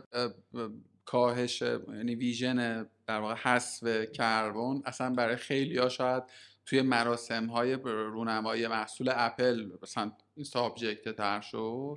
که آقا یعنی چی خیلی هم سرسی داره مانور میده دیگه آه. مخصوصا امسال آره. که مثلا Apple Watch ش چیز شد دیگه بدون تولید کربن رو داره تولید میشه anyway یه اینطور subject ی هست international ی تو حوزه محیط زیست. شرکت شما validate می‌کنه این قصه رو با یه فور با یه فرم و فرایندی و این نشان زرین رو میدین که آقا تو درست کار تو داری انجام میدی یا داری درست انجام نمیدی. نه که داری داره انجام میدی. تو تعهد درستی آها. میدی یا نه؟ ما هنوز اینی که این واقعا داره انجام میده یا انجام. میده رو هنوز یعنی دنبالش بسم. هستیم که اینو بریم. چون ما جوونیم هنوز یعنی 5 6 ساله. ولی دنبالش هستیم یعنی تو برنامه هست که اینو اصطلاحا اجرایی شدنش هم انگار چه audit کنیم یعنی ارزیابی کنیم. متوجه. متوجه شدم. یعنی. و یک NGO هستید شما که تو اتحادیه تو تو- الان یه charity انگلیسی شدیم. خیریه. یعنی charity آه. انگلیسی همسال خیریه. بعد این بود. based on انگلیسی؟ تا چهار ماه پیش ما حتی شماره حساب نداشتیم. یعنی چون اینیشیتیو از این چهار تا partner بود آها. یک بسیار سخت بود. یعنی برای همین میگم یه چیز دیوانه کننده است. مکنزی اومده بود. یه حالت استراتژی تحول سازمانی میگم بریزه برای استانساته گفته بود من تا حالا همچین سازمان دیوانه کننده ای ندیدم. چون ما همه آنلاینیم از همکارا از آمریکا تا نیوزلند با ساعتهای مختلف پارسال 50 تا بودیم امسال 130 نفریم. با چیزهای مختلف. مثلا ما امسال اولین بار تو آمستردام تازه همکارامون رو دیدیم. مثلا من دیدن که چقدر قدم کوتاه همه می‌گفتم من رئیسم بودم چقدر قدش بلند. یعنی ما تا حالا face. to face هیچ کس رو ندیده بودم خودم. من راستشو بخوای صادقانه بگم توی ایران خیلی خیلی خیلی محدودن. یعنی فعالیت هایی که حول مثلا محیط زیست میشه از سمت شرکت ها کاملا تو رسته مثلا CSR های کوچولو کار کول کردن داریم درخت بکاریم. آره. یعنی توی این فضا. حالا حالا ببین ببین یک یه ترم دو تا حالا ایران میگم اینم بذار درخت من بگم بعد برم تو ایران. ببین ما نه اینو در مقام تحقیر نگفتم اما می‌خوام بگم که ما احتمالا یه سری یه عالمه challenge های دیگه داریم الان آره آره آره, آره. اصلا نرسیدیم شاید اون. آره نه نه اونی که اونی که درست میگه حالا میگم چرا من حتی مثلا این SBTi برای بعضیا مثلا سمینارشو می‌ذارم برای متخصصا میگم من فعلا اینو مناسب ایران برای تعهد شرکتی نمی‌دونم واقعا چون ما تو رقابت نیستیم یعنی مثلا. market based همونجوری که گفتم. رقابتیه یعنی یک پوانیه برای یه شرکت که بتونه تو رقابت مثلا. لنوو بره با بقیه خب ما که مثلا اینا. نیستیم حالا مثلا می‌خوام یه بر دیگه هم بگم واقعیتش اینه که مثلا من دارم دنبال می‌کنم خبرای اون برا احساس می‌کنم که مارکت در واقع جهان غرب م. حساسه آدم ها نسبت بهش بله، حساسن بله، یعنی بله. نسبت به این موضوع می‌خوام بگم که احتمالا شرکت هم از رضای خدا و اثر نودوستی و اه، عشق به طبیعت نمیاد وارد این فضا بشه. اینجوریه که آقا مخاطب این انتظاره رو داره این نیازه رو بله، داره و بله. یه, یه عالمه کارم کردن دیگه بله. احزاب بله. چپی گروه های محیط زیستی بله. عالمه کار کردن بله بله ولی خب ما اینجا با محیط زیستی هم یه کار دیگه می‌کنیم دیگه بله. ببین من خیلی برام این سابجکت راستش رو بخوای به روز ناشناخته است و خیلی دلم می‌خواد که یه جور دیگه ای که نمی‌دونم چه جوریه شاید مثلا یه زحمتی به تو بدم مثلا یه وبیناری برگزار بکنی. که اصلا شاید نمی‌دونم حالا بلند بلند الان دارم فکر. می‌کنم. که اصلا بیای به کسب و کارهای ایرانی تو اسکیل های مختلف فارغ از اینکه جهان به کدوم سمت داره. نگیم فارغ از فارغ از اینکه چه اقتصادی امروز تو مملکت. یه اوورویوی بگیریم که تو دنیا داره چه اتفاقی آره، میفته آره، آره. از منظر در واقع محیط زیست در واقع این گرین لیبل ها حالا فکر کنم به جز شما مجموعه دیگه ای هم دارن که این گرین لیبل ها رو میدن ببین گرین ما تنها برای بحث دیکربونیزیشن مونوپولی داریم برای همینقدر دشمن داریم. یعنی هیچ چیزی نمی‌تونه هنوز حالا نرو تارگت. مثلا الزام ولی مثلا فرض کن ما روی مثلا فرض کن آزمانی گرفته تو نه نه نه نه. من من اصلا اصلا چیز نمی کنم من میگم رو دیکربونیزیشن ما. مونوپولی داریم. اتفاقا میگم به خاطر همینم خیلی چیزه. مثلا اگه آمریکا یا یکی دیگه رو داشتن که دیگه معرفی میگم می‌گفتم ما باید جمهوری خواهان میگم ما یکی خودمون باید دیولپ کنیم. چون می‌دونن که ندارن خودشون و این تنها چیز جهانیه نمی‌تونن مثلا چیز دیگه. ولی شما فرض کن ما توی مثلا مواد غذایی داریم اون قورباغه اسمش یادم رفته چیه؟ یه- مثلا قورباغه سبزیه که آفرین. چیزه. اون مثلا یه مارکت بیسه برای کیفیت مواد غذایی مثلا شکلات. کیفیت شکلات که آقا این سورس قهوه این از چیه؟ و آیا این که قهوه که در آفریقا تولید میشه human right حقوق بشر اون آفریقایی رعایت شده یا نشده؟ بله بله بله. یا مثلا توزیع اون- محصولات آرایشی بهداشتی هست آره یا آره، مثلا رو حیوانات تست شده نشده آره اینا همه رو اون اون اون بخشا همه توسعه یافته شده ولی تو بخش decarbonization تنها سازمانی که هست همین SBTi هایی که داره این کار. انجام میده. یه چیز دیگه هم که شاید جالب باشه اینو چیز کنم اینه که آها، دو تا مفهوم بگم. یه مفهوم چون درختکاری نگفتیم ما درختکاری اجازه نمیدیم چون اسکوپ یک نیست. اجازه ندارن امیت کنن بعد برن درخت بکنن اینو بهش میگن گرین واشینگ یا سبزشویی مثل مانی لاندری یا تو این کتاب باز بود اگه داشت گرین واشینگ. یعنی اینکه مثلا فرض کن شرکت فلان شرکت آرامکو مثلا نامبریال این همه داره تولید می‌کنه. بعد یهو نشون میده مثلا خیلی برام میفرستن آقا داره درخت می‌کنه میگم این هکتار درخت رو حساب کنی تو یک روز تولید نفتش هم نیست. این فقط یا مثلا یه ریگ نفتی رو میاد عربستان چیکار می‌کنه؟ مثلا تبدیل به زمین بازی می‌کنه. بعد یهو نشون میده شو میده که آقا ما داریم در این جهت حرکت می‌کنیم. نمیگیم بعدها ولی تع- شرکت نفتش نمیاد تعهد بده. چون می‌دونه اون تعهد جدیه میاد با مدیا و اینا می‌خواد این کار انجام بده. یه چیز دیگه ای که باز خیلی مهمه چون گفتی درخت میکارن اینا محیط. ببین ما محیط زیست به نظر من ما پارادایم های قبلی رو تو ایران. یعنی محیط زیست و چپ و اینا رو که می‌شناسم من دیدم یا اون دختر رو که مثلا ما خودمون مثلا تو اسپیتی الان میگم بالاخره خوشحال باید بشه. مثلا خیلی افراطی اینا مثلا. ولی چسبیده به, به این قضیه که آقا اینا یک سری حیوان دوست دارن مثلا یک سری نمی‌دونم گرگ و پلنگ و شیر و فلان و اینا دوست دارن و حالا ما انسان ها مثلا اینجا خودمون بدبختیم باید بریم مثلا حیوونا رو هم چیز کنیم در صورتی که نه اینجوری نیست یعنی تغییر اقلیم یه چیزیه که درجه ارومیه رو تاثیر می‌ذاره تغییر اقلیم یه چیزیه که نمی‌دونم فلان رودخونه کسب کار تو آی کشاورز. همه اینا رو به شدت تاثیر می‌ذاره. من بعضی موقع واقعا خوابم نمی‌بره. من یه جایی که مثلا دو هفته پیش می‌دونی که نیویورک سیل وحشتناک اومد دیگه. اولین بار بود که یا مثلا تو ماه سپتامبر ما سیل و آتش آتش سوزی های گسترده تو دنیا داشتیم. خب این اتفاقات که میفته من یه جور- یه جورایی میترسم. چون سری میاد که آقا استاندارد نفت و گاز چی شد که من مسئولشم؟ احساس کنم که خب حالا باید خیلی سریعتر کار کنم یه, یه کاری انجام بدم. و این قضیه جدیه. من واقعا به خیلی از دوستان و اینا مثلا میگن آقا این چقدر جدیه؟ میگم ببین تغییر اقلیم جدیه. ولی اینکه رینوبل و فلان و اینا راه حل این تغییر اقلیمیه و شما شما میگید این راه حل ممکنه فیک باشه؟ بعد میگه این تغییر اقلیمی جدی نیست. من میگم این اثر جدیه داره اثرش رو می‌ذاره. ولی اینکه رینوبل می‌تونه پاسخ باشه راه حل باشه من با شما موافقم. ممکن اصلا رینوبل واقعا پاسخ اصلا پاسخ یه چیز دیگه باشه. نمی‌دونم انرژیش انرژی هسته‌ای باشه یه کار دیگه ما باید بکنیم. مثلا باید مصرف رو بیاریم پایین. نمی‌دونم غربیه راست میگی غربیه باید مثلا مسئول این قضیه بوده. ولی هر کاری بکنی دریاچه ارومیه داره خشک میشه. هر کاری بکنی آتش سوزی داره زیاد میشه. هر کاری بکنی باید آماده باشیم. می‌دونی بهش میگیم resilience دیگه. یعنی میگم تاب‌آوری ما رو ببریم بالا. این بح- تو بحث‌های باز دور محیط خیلی فعاله. و تا بحث نکنیم گفتگو نکنیم تا بگیم آقا فلان مثل نیویورک یهو یه سیل میاد مثل فلانجا مثل لیبی لیبی مثلا 2000 نفر مردن. یهو یه اتفاق اینجوری میفته بعد شوکه میشیم بعد تازه می‌فهمیم چه جوریه. و خب این یه ذره من من خودم مثلا این یکی از جنبه های بد کاری منه که هر روزم با این بحث تغییر اقلیمه. و شاید مثلا افراطی دیگه دارم میترسم از این قضیه که چه اتفاق هر روز که اتفاق میفته ترسای من برای مثلا چیز اضافه می‌کنه برای قضیه. آقا دمت گرم. دمت گرم. امیدوارم کاری که حالا فکر کردم با خودت مشورت کنم اینم چه مثلا مدلی از کانتنت به دردش می‌خوره. اگه موافقی قصه شرکت شما رو ببندیم. چون اتفاقا سوالات پسین من دیگه خیلی سوالات عمیقی من نتونم بپرسم سوالاتشو ندارم. بریم سراغ کتاب. موافقی؟ عالی عالی عالی. یه کتابی از شما به تازگی اومده بیرون که پنج سال پیش تو ترجمهش کردی. به اسم اقتصاد شادکامی. من اومدم کتاب تو رو بیارم کتاب دیگر رو آره. بعد هیچ ربط موضوعی هم بینش نیست. مارک آنیلسکی. من یه خورده سرچ کردم اول آدمه رو بشناسم. یعنی یادت باشه خودت اونقدری که می‌شناسی معرفیش کن چون به نظرم آدم جالبی آمد. من کتابو که خوندم اولین سوالی که برام پیش اومد این کتاب من توی کدوم قفسه کتاب خونم باید بذارم؟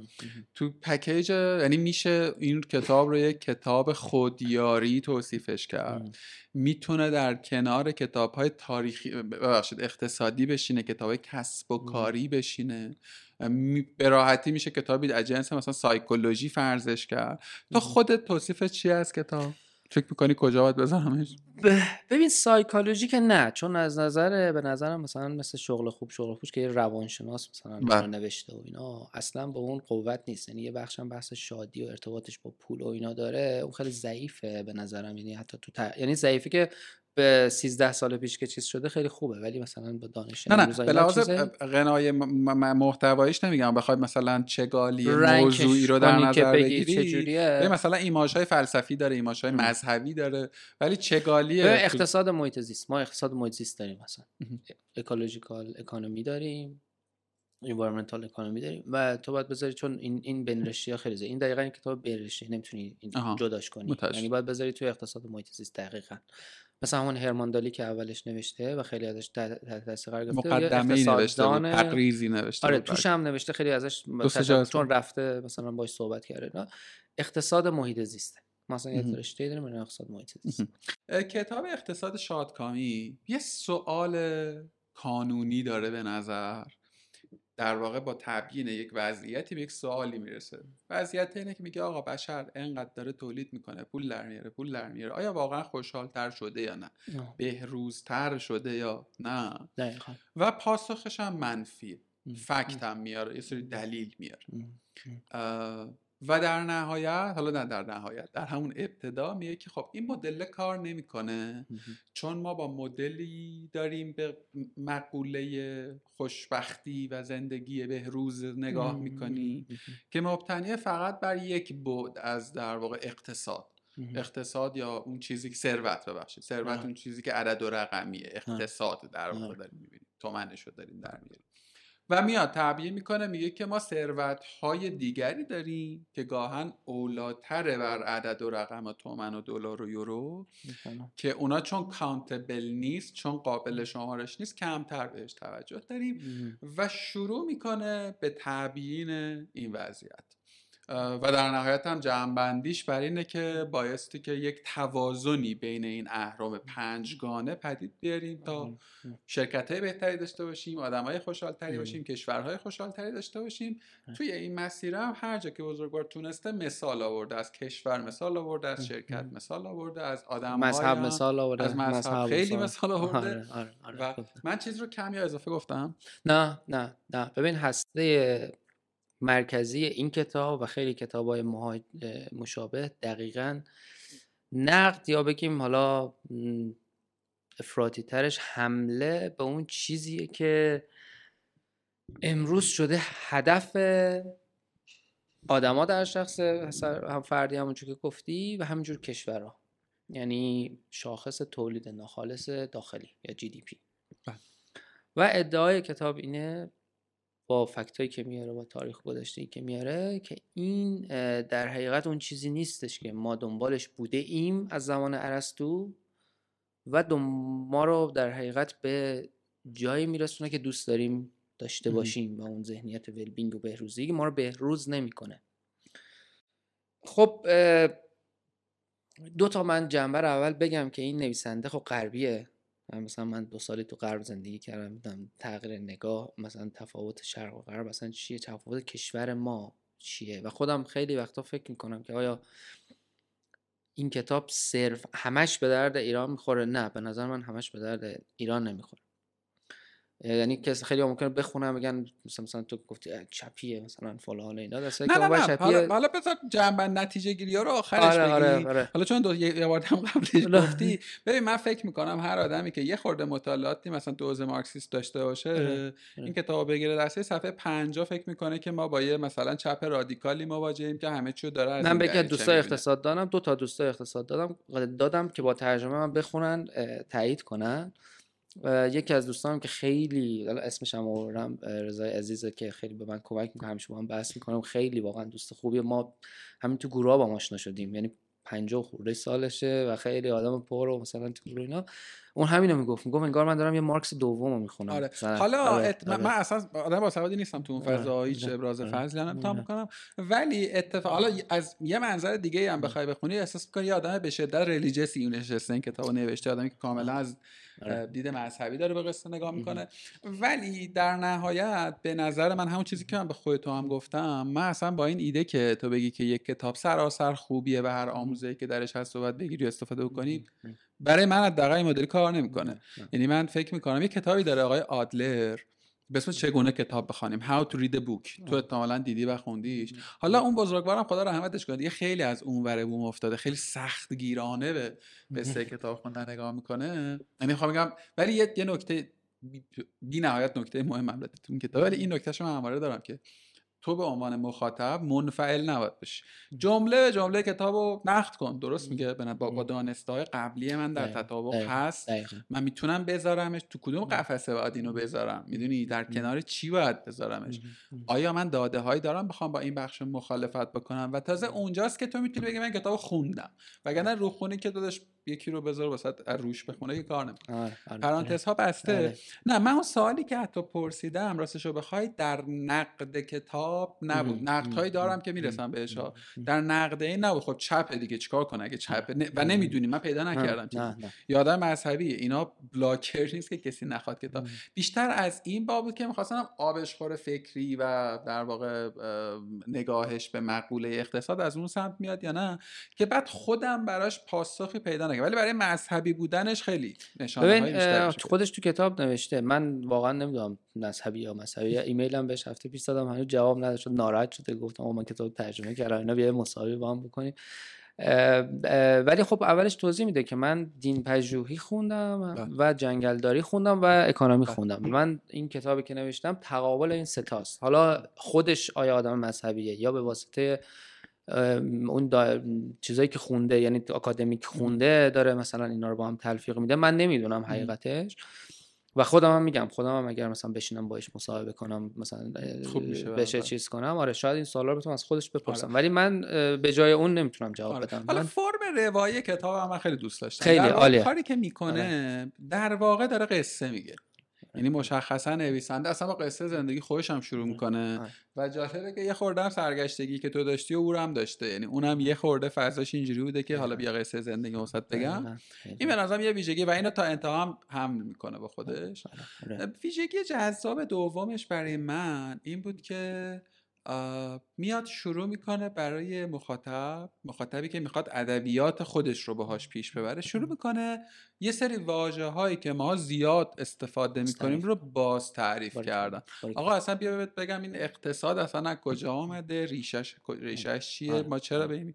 اقتصاد رو تعریف می‌کنه ثروت رو تعریف می‌کنه ارزش رو تعریف می‌کنه رقابت رو تعریف می‌کنه و برای من در صادقانه صادقانه اینجوری بود که با پیشفرض ها مثلا در مورد رقابت که کاملا با باوری که ما داریم و شناختی که از این کانسپت داریم متفاوته که رقابت چی بوده چی شد؟ آره آره آره آره, آره. ببین اینا هم اینا هم خیلی برای من خود من چالش کشید. یعنی برای من جذاب انگار دوباره همون یه چیزی دارم کشف می‌کنم که اصلا قابل باور نیست. مثلا فرض کن اقتصاد یعنی چی؟ خب تو اولین چیزی که اقتصاد به ذهنت می‌رسه الان آدمای امروز پوله. دیگه چیز دیگه ای نیستش که. یعنی ثروت به معنای اسکناس به معنای سکه. ولی خب خیلی جالبه مثلا رفتم الان خیلی هم می‌دونن اینو که مثلا ارسطو می‌گفت oikonomia و chrematistics. chrematistics یعنی علم مال‌اندوزی و اینو جدا می‌کرد از economy. می‌گفت economy علم تدبیر منزله. یعنی علمیه که شما اون well-being رو میاره به زندگیت. قراره همه جانبه بهروزی زندگی تو افزایش بده. نه فقط یک قسمت از زندگی تو به معنی زندگی مالیت. و این و مثلا ویلز یا ثروت یکی از اون چیزایی که میگه این ریشش the condition of well-being بوده. یعنی ثروت اون چیزیه که شرایط بهروزی شما. حالا بهروزی رو تعریف کن. بهروزی بگو مالیه یا نه؟ بهروزی مثلا محیط سیستم منم هست. بهروزی شرایط انسانی منم هست به شرایط اجتماعی منم هست و اون پنج تا سرمایه‌ای که میگه. حالا می‌خوام تعریفی که به نظر تو نویسنده از بهروز و یه دور دیگه به نظرم ساختار کتاب بگیم. بله. کتاب میگه مدل مواجهه امروز جهان و بشر با جهان و بشر بله. عاقلانه نیست. منتج به بهروزی نمیشه. آره آره آره. این گزاره اول. و شواهد میاره که نشده. یعنی ما یک سری بحران های امروز باش دست پنجه نرم می‌کنیم که این از یک سری گزاره های ذهنی میاد که حالا اون در حقیقت میگم سرمایه‌داری رو نفت نمی‌کنه ولی میگه ریشه اون سرمایه‌داریه که اون ارزشش اینه دمورد بهتر هر چه بیشتر بهتر. بله. من میگم مثلا هر چه بیشتر بهتر یه چیزیه که یک در حقیقت وحی منزل شده تو همه شعون بله. زندگی سیاسی اقتصادی و فردی و یک جاهایی هرچه بهتر بیشتر هرچه بیشتر بهتر باعث میشه یه جاهای اون ظرفیت رو نشه مثلا محیط شما مثلا فرض کنید آقا در فلانجا که آب نداره هر چه بیشتر بهتر بریم کارخونه مثلا فلانجا رو بزنیم؟ خب آب نداره دیگه. زدیم دیگه یعنی این نمونه های واقعیشه خب هر چه بیشتر بهتر اینجا جواب نمیده. حدش کجاست؟ اصطلاحا میگن حد کفایت یا بسندگیش چی می‌تونه باشه؟ اونجاست که میاد این مدل رو تعریف می‌کنه و میگه آقا این 5 تا باید در کنار هم باشه. یه مدلی داره. توی اون آره. مدل مثلا در مورد ارتباطات حرف می‌زنه در مورد در واقع محیط زیست حرف می‌زنه و البته پول هم هست. یعنی آره. پولو کنار آره آره, آره, آره. مسئله کن. به نظر تو این مدل الان که خب یه خوردم از سا... در واقع سال نگارش کتاب این مدل به نظرت کافیه؟ یعنی مدل درست هنوز مدل درستیه؟ ببین این البته تنها مدل نیستش یعنی ما الان مثلا OECD یه مدل داره The Better Life Index. اونم دقیقا همینه. مثلا GDP رو یه حد براش قائل میشه. میگه تا این حد GDP خوبه ولی بقیهش رو چند تا شاخص دیگه میاد قاطی می‌کنه مثل Work Life Balance یعنی توازن کار زندگی. مشارکت مدنی آدما نحوه حکمرانی کشوری و همه اینا رو میگه اینا چیزایی که به well-being کشور کمک کنه کشور rank می‌کنه اگه بری چیز جالبی می‌تونی خودت اصلا index بسازی با اینا وزن بدی فلان بدی مثلا اینو چیز کنی. پس این چیزی که این داره میگه جز اولین تلاش هست و تنها مدل نیست. یعنی این مدل ها همچنان مثلا انگلیس الان یک چیزی داره یک بخشی داره. مثلا خودش گفت این میگه فکر کنم سارکوزی مثلا چند وقت پیش گفته بود برید که دنبال مثلا این مدل باید باشیم کندی رو میگه که اون سال یک بله، statement بله. خیلی جالبی داره که میگه آقا این شاخص همه چی رو میسنجه جز اون چیزی که برای ما ارزشمنده. مثلا حالا اینکه این مدل الان کاربردی شده یا کاربردی نشده به نظر من شده و اینو باز نمونه هاشو تو همین کارهایی که برات میارم میگم که چطوری شده برای کسب و کارها. و خیلی برای من ببین چیزی که از کتاب جالبه اینی که یک سری پیش بینی دارد. مثل همین اسپیتی هایی که الان من دارم براش کار می‌کنم. این آدم اونو پیش بینی کرده. یعنی یه جاهایی میگه شرکت ها مجبور میشن که اینو به حسابداریشون وارد کنن. الان شرکت ها تو حسابدارشون یعنی ما یه شاخصی داریم مثل همین تعهدی که به اسپیتی میدن. اون شرکت خودشون اینو می‌ذارن رو سایتشون به خاطر اینکه سرمایه گذار جلب کنن. به نام ESG Index Environmental Social Governance Index. این یعنی چی؟ یعنی یه شرکت اثر محیط زیستی چقدره؟ اثر اجتماعی چقدره؟ داخل خودش هم چقدر به کارکنان و به زینفعان خودش احترام می‌ذاره و چقدر این مدیریت داخلی این شرکت با زینفعان بیرونی و درونیش مناسب شرکت های مختلف مثل شل بی پی حتی با شرکت کوچیک بزرگ نگاه کنی بری ESG بزنی خیلی ها شاخص های رو می‌زنن. چرا؟ چون یک سری آدم الان جمع شدن اینا ESG اینوسترن سرمایه گذار ESG هن. میگردن دنبال یه سری پروژه ها که ESG بالایی داره یعنی لول ESG شون بالاست. این آدما میرن شرکت های سرمایه گذاری رو می‌خرن 60 درصد سهام می‌خرن ووت می‌گیرن اونجا. بعد شرکت ها برای که اونا رو جذب کنن چون دارن قدرت پیدا می‌کنن مجبورن گزارش مثلا اگه بری سرچ کنی قطر. بن سلمان چند سال پیش گفته بودن آقا دستور داده بود به بانک ها که برید چارچوب ESG برای من بیارید. چرا؟ چون اونا شاخکاشون اساس شده که داره یه سری سرمایه گذاری ها میره به سمت جذب پروژه هایی که روی ESG بالایی دارن یا شرکت هایی که از نظر ESG وضعشون خوب پس ببین این چیزایی که میگم این آقای آنیلسکی اونجا 13 سال پیش ترجمه کرده من که الان دارم کار می‌کنم و روز صبح شب دارم پیش بینی این آدمو می‌بینم. این برای من جذابه. اینکه این مدل داره پیاده میشه شاید نه به عنوان اون GPI که اونجاست یعنی شاخص پیشرفت واقعی که مثلا بگم یه کشور اینو فعال کرده ولی تو مدل های دیگه مثل اقتصاد دوناتی که حالا اونم یه کتاب مفصل دیگه است و یا مدل دوناتی اون مثلا داره آمستردام اولین شهری بود که اومد با مدل دوناتی خودش رو سنجید. اون مدل دوناتی هم یه همچی چیزی یعنی همه این پنج تا سرمایه رو میاد در کنار هم قرار میده. با توجه به محدودیت های اکولوژیکی که ما داریم مثل آب مثل اقلیم مثل همه چیزهای دیگه. اما این چیزی که گفتی جالبه. ببین این به نظر من یه چیز فارغ از اینکه چه نگاه سیاسی ایدئولوژیک هر چی داریم بازاریم راستیم چپیم هر چی هستیم این چیز مهمی ما پنج تا سرمایه داریم.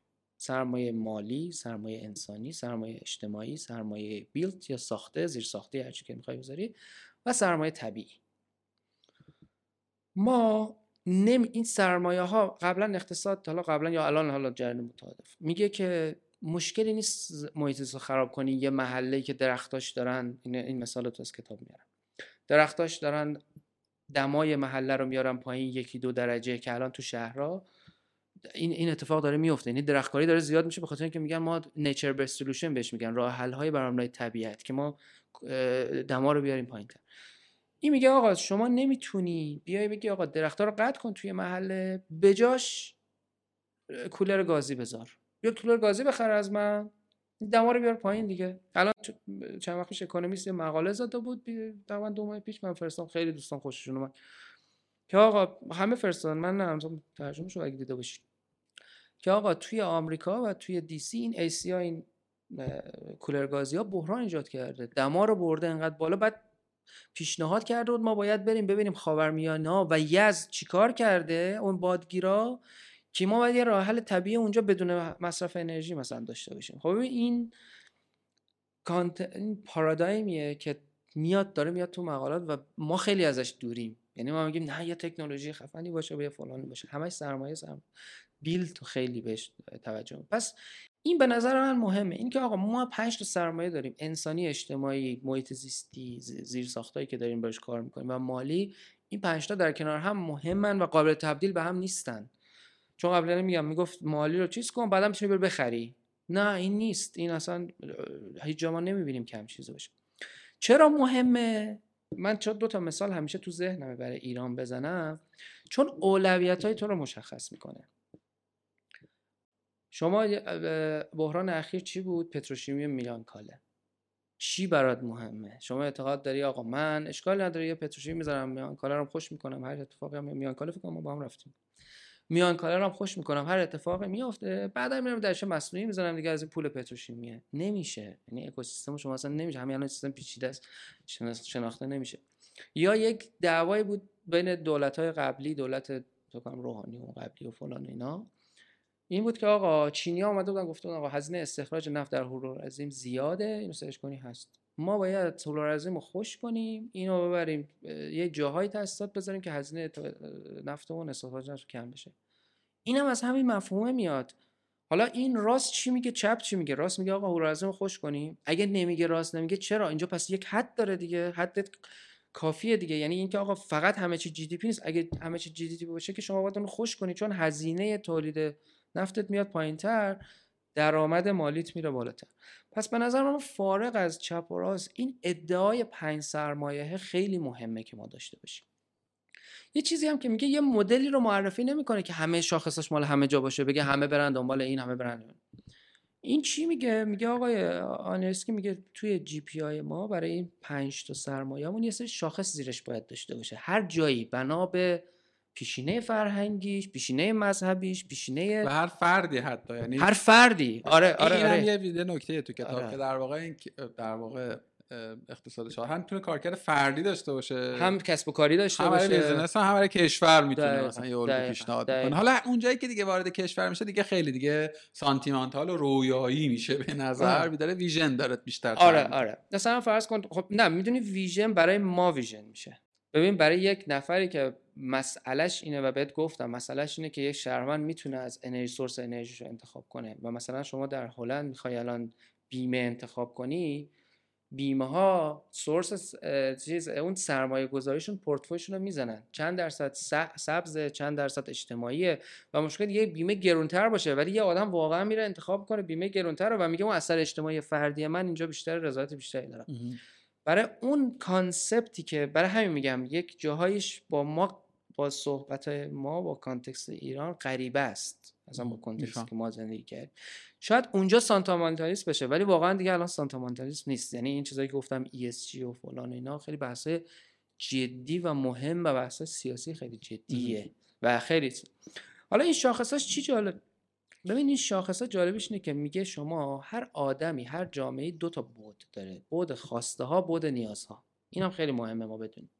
خواسته ها چیه؟ خواسته ها اون چیزی که شما آنی الان می‌خوای. فرد میگه آقا من اینو می‌خوام. نیازها چیه؟ نیازها اون لایه های زیرینی که ممکنه ازش اطلاع نداشته باشی. اونو باید یه روانشناس بهت بگه یه متخصص بهت بگه یه اقتصاددان بهت بگه و و و یه دکتر بهت بگه اصطلاحا. ولی خواسته اینا از استاد ملکیان من چیز گرفتم خواسته مثل درده و اینکه شما الان اینو حس می‌کنی و بعد می‌دونی که درد داری. یه دکتر بهت نمی‌تونه بگه نه تو درد نداری نمی‌فهمی درد نداری. خب تو درد داری دیگه. این متناظر خواسته است. ولی نیاز متناظر بیماریه. این هم بهش اشاره می‌کنه. ببین سیاست گذاری بر مبنای خواسته میشه پاپولیسم یعنی هر چی مردم می‌خوان اگر برن بلند مدت بهشون ضرر برسن میگه آقا من بهت میدم اینو بهت میدم. همین که می‌خوای من الان جا اینو می‌زنم الان اینو پخش می‌کنم الان. سیاست بر... سیاست بر مبنای نیاز میشه استبداد. یعنی یکی حتی ما مثلا میگیم تکنوکراسی هم آدم علم هم اگه میگه فناوری هم میگه فلان هم میگه قرار نیست به آدما مثلا تو دموکراسی اینو تحمیل کنه. این میشه استبداد این مدل دوگانه رو پیشنهاد می‌کنه دیگه. میگه آقا شما هر جامعه ای هر کشوری هر شهری هر روستایی می‌خوای اصلا هر خانواده ای می‌خوای برین مدل براش پیاده کنی اول باید ببینید چه چیزی براشون ارزش داره. خواستشون چیه؟ خب خواسته رو از اینجا بگیری بعد نیازا رو از متخصصا بگیری بگی آقا نیاز این آدم چیه که اون نیازای مکسنیف رو میاره برای فردی اینا. نیاز این آدما چیه بعد ببینی کجا اوورلپ داره. اونها رو بگی آقا من شاخصم. اونها چون توافق دارن آدما هم می‌خوان متخصصم. یه جا اینا توافق نداره. اونجا که توافق نداره باید اقناع کنی آدما رو که ببین اینو می‌خوای ها ولی ده سال دیگه این اتفاق آیا بازم می‌خوای؟ اون میشه سیستم اقناعی و بعد حتی میگه اگر که آدم بگه نمی‌خوام بذار آدم تجربه کنه. بگو باش مثلا این خواسته تو رو من بهش اهمیت. اونجا این شاخصاش پیش میاد. مثلا اگه دیده باشی برای من خیلی جالب بود اون موقع که میخوندم مثلا فرض کن ترافیک یه شاخصی بود که آلبرتایا گفته بودن برای ما مهم. آقا ترافیک کمتر یه چیزی که باید بسنجی. یا مثلا قمار مشکل ساز ما مثلا ممکن قمار. یا قمار مشکل ساز یعنی اینکه انقدر پول میدیم مثلا وضعیت روانیت به هم میریزه. یا اجتماعی همبستگی اجتماعی. یا سطح تالاب ها خودش تو این کتاب هست سطح تالاب ها یک نشانه اکولوژیکی خیلی مهمه که سلامت در حقیقت زیست محیطی تو نشون میده و خیلی مثل نبض میمونه. مثل مثلا یه کشور یا یک اکوسیستمی که می‌خوام بسنجن میگن آقا اون پالس نبضش چیه؟ تالاباش وضعش چطوریه؟ خب این یه چیزیه که این میاره. اینو از کجا آورده؟ آدما که نمی‌دونه تالاب مهمه که. اینو اون متخصصه میاد میگه. به عنوان یه نیاز که تو به تالاب نیاز داری. و اینو میاره میشونه توی این پنج تا کتگوری در حقیقت شاخص. چرا این کارم می‌کنه؟ ببین این خیلی باز برای من مایه یه فکر کنم یه statement ی میگه شما هر چیزی که بهش اهمیت می‌دید میسنجید. شاخص باش. هر چیزی که بهش اهمیت نمیدی هر چیزی اگه بگی برام مهمه و ولی نمیسنجیش مهم نیست برات واقعا. اگه میگی نه نمی‌دونم معنویات برای من مهم است نمی‌دونم فلان است. ولی شاخص GDP یعنی اصلا معنویات باید مهم است آقا اون یکی شاخص GDP حالا من نمی‌خوام نقد کنم یعنی GDP از این منظره ولی می‌خوام بگم concept چی؟ یعنی اون ذهنیت چی میگه؟ تو یه چیزی رو میسنجی که با باورات نمی‌خونه. اینو بعد مثال بوتان میاره دیگه. مثلا میگه بوتان بر اون ذهنیت مثلا چیزشون بوداییشون رسیدن که آقا این GDP به درد ما نمی‌خوره. این چیه؟ مثلا با همه فلسفه بودایی ما رو سوال. بعد جی یا شاخص شادکامی ناخالص اگه اشتباه نکنم چی ترجمه میشه معرفی می‌کنم. من از سی سال پیش میگن آقا شادی آدمای ما برای مهمه. مثلا جالبه توی شاخص ها مثلا چرخه کارما رو اگه بدونی چرخه کارما اینا میسنجن. چرا؟ میگم به خاطر اینکه اگه اون آدمه بگه من این کاری که می‌کنم به خودم برمیگرده یعنی آدمه با هم اخلاقی رفتار می‌کنن. پس این شاخص نبض جامعه ما این شاخص باور که ما بسنجیم و اون نشون از ولبینگ جامعه ماست. و خیلی 33 تا شاخص دیگه داره که میسنجه. خب یه سری یه سری چیزا متوجه میشن و یه سری. ولی ببین رشد مثلا اینو اینو باز دوباره من از اقتصاد دوناتی میگم چون خیلی رشد نه بده نه خوبه. جی دی پی نه بده نه خوبه. هرچند یه سری چیزای نقدایی داره به نظرم وارده. مثلا میگه جی دی پی مثل یه ماشین حساب میمونه که فقط به اضافه داره. مثلا مثال extreme می‌زنه دیگه میگه یک فرد دیگه قهرمان GDP یک کسیه که تصادف کرده است نمی‌دونم طلاق با هزینه گرفته داره همبرگر می‌خوره سرطان داره شیرینی درمانی می‌کنه و همه اینا جمع میشه برای برای GDP تو. یه چیزای خیلی غیر مطلوبه ولی GDP داره رشد می‌کنه. و این کندی نقدش هم هست. من از بخوای این شاعری مهمترین شائبه ای که شائباتی که منجر شد که به این فکر کنم که این آدم یه خورده چیز همین مثال های اگزاجرشه می‌دونی؟ حالا میشه میشه این گونه تعبیره به این گونه که به این کرد که خب می‌خواسته منظورش رو برسونه. منظور آره آره آره, آره. یه نکته دیگه هم هست. حالا تو مثال ها و مستاخ هایی که میاره در واقع این راست شوخه برام در قامت سوال تر شد موقع خوندنش. تو مایند فکت فولنس رو خوندی؟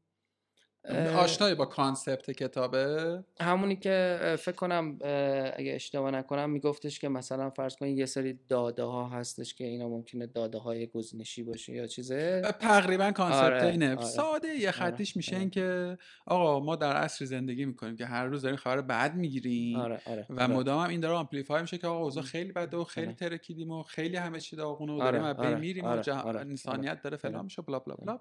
بعد حالا اون با از یه زاویه دیگری میاد میگه که نه اوضاع خیلی هم خوب شده. آره نسبت به سی سال پیش ما آره نسبت به ایکس و ایگرگ داریم آره. یه پارامتر میاره. آره آره آره. حالا نقدی که من به اون کتاب دارم آره. چیه؟ اینه که بزرگوار یه ایده ای رو داشته. خدا رحمتش کنه فوت هم کرد. بزرگوار یه ایده ای داشته یه نظری داشته یه مثلا به یک حالا احتمالا با یه مدلی دیگه نمی‌دونم چه مدلی. رسیده به اینکه آقا مردم بدبین اند. آره، خب؟ آره. پس بیام مصادیقی رو بیابم که این نظر رو منعقد کنه. یه کتابی هست بذار این مثال بی نزنم. می‌دونی یعنی با این منطقه اومد. اینا حالا سوال می‌پرسم. به نظر میاد خب تو از بین مثلا 184 تا کشور میری اصلا در مورد مثلا بوتان مثال میاری؟ یا توی بخش شرکتیش در مورد شرکتی داشت حرف می‌زد که من اسمشو نشیده بودم. راستشو بخوام چیشی استریم و داشت کیس استادیشو آره، باز می‌کرد. خیلی هم مفصل در موردش آره، حرف آره، زد. این این این شاعبه رو شاید بگم برای من پرید آورد که این تئوری رو داره تئوریه رو ساخته. و حالا داره براش مثال میاره که بگه خب. آره یعنی می‌خوام بگم که توی هر کدوم از اینا مثلا تو مثال نقض هم می‌تونستی براش پیدا بکنی. می‌دونی؟ مثال نقض های شاید هویه دادتری تو در نظر چیه در این باره؟ ببین من در این که خب به نظرم خیلی بیرحمانه می‌زنه. یعنی من بعدا کتاب دیگه ای که خوندم یا الان جایی که دارم کار ما جایی که داریم کار می‌کنیم خب بریم با بیزینس کار می‌کنیم دیگه عملا خب؟ من نگاه هم اونقدر شاید بیرحمانه نباشه. هرچند یه مقدار نگاه بدبینانه و ناامید کننده دارم. حالا میگم شاید به خاطر باز اون سورس های شغل, شغل همه روزه و چیزایی که مثلا هی می‌بینم گرم شد رکورد شکستیم طوفان شد نیویورک سیل اومد این چیزایی که بهت گفتم شاید مثلا چیز بکنم. من قبول دارم یه مقداری مثلا ممکنه بیرحمانه می‌زنه. ولی الزاما این بیرحمانه زدن صفر و یک نیست که چون داره بیرحمانه می‌زنه فرا حرف بی ربط میگه. نه به نظر من حرفش یعنی جاهای دیگه هی تکرار شده و بهت گفتم نشونه هاشو داریم مثلا تو OECD می‌بینیم نشونه هاشو تو جای مختلف داریم می‌بینیم. بوتان یه کشور کوچیک که مثلا برای من بوتان چه مثلا من با دوستان که بحث می‌کنم میگه آقا مثلا ما ایران اول GDP افزایش پیدا بکند بعد می‌خوام فلان کنیم که اینا مثلا از اون مدل کوزنتس اومده که اصلا GDP رو اختراع کرده. جالبه بعد بگم این کتاب تو این کتاب نیست ولی تو استاد دوناتی هست. کوزنتس وقتی که جی دی پی رو ابداع می‌کنه برای مثلا فرض کن یه پیشرفته سنجش پیشرفته مثلا آمریکا بعد از جنگ جهانی خودش میگه میگه مراقب باشید این شاخص همه چیزتون نشه.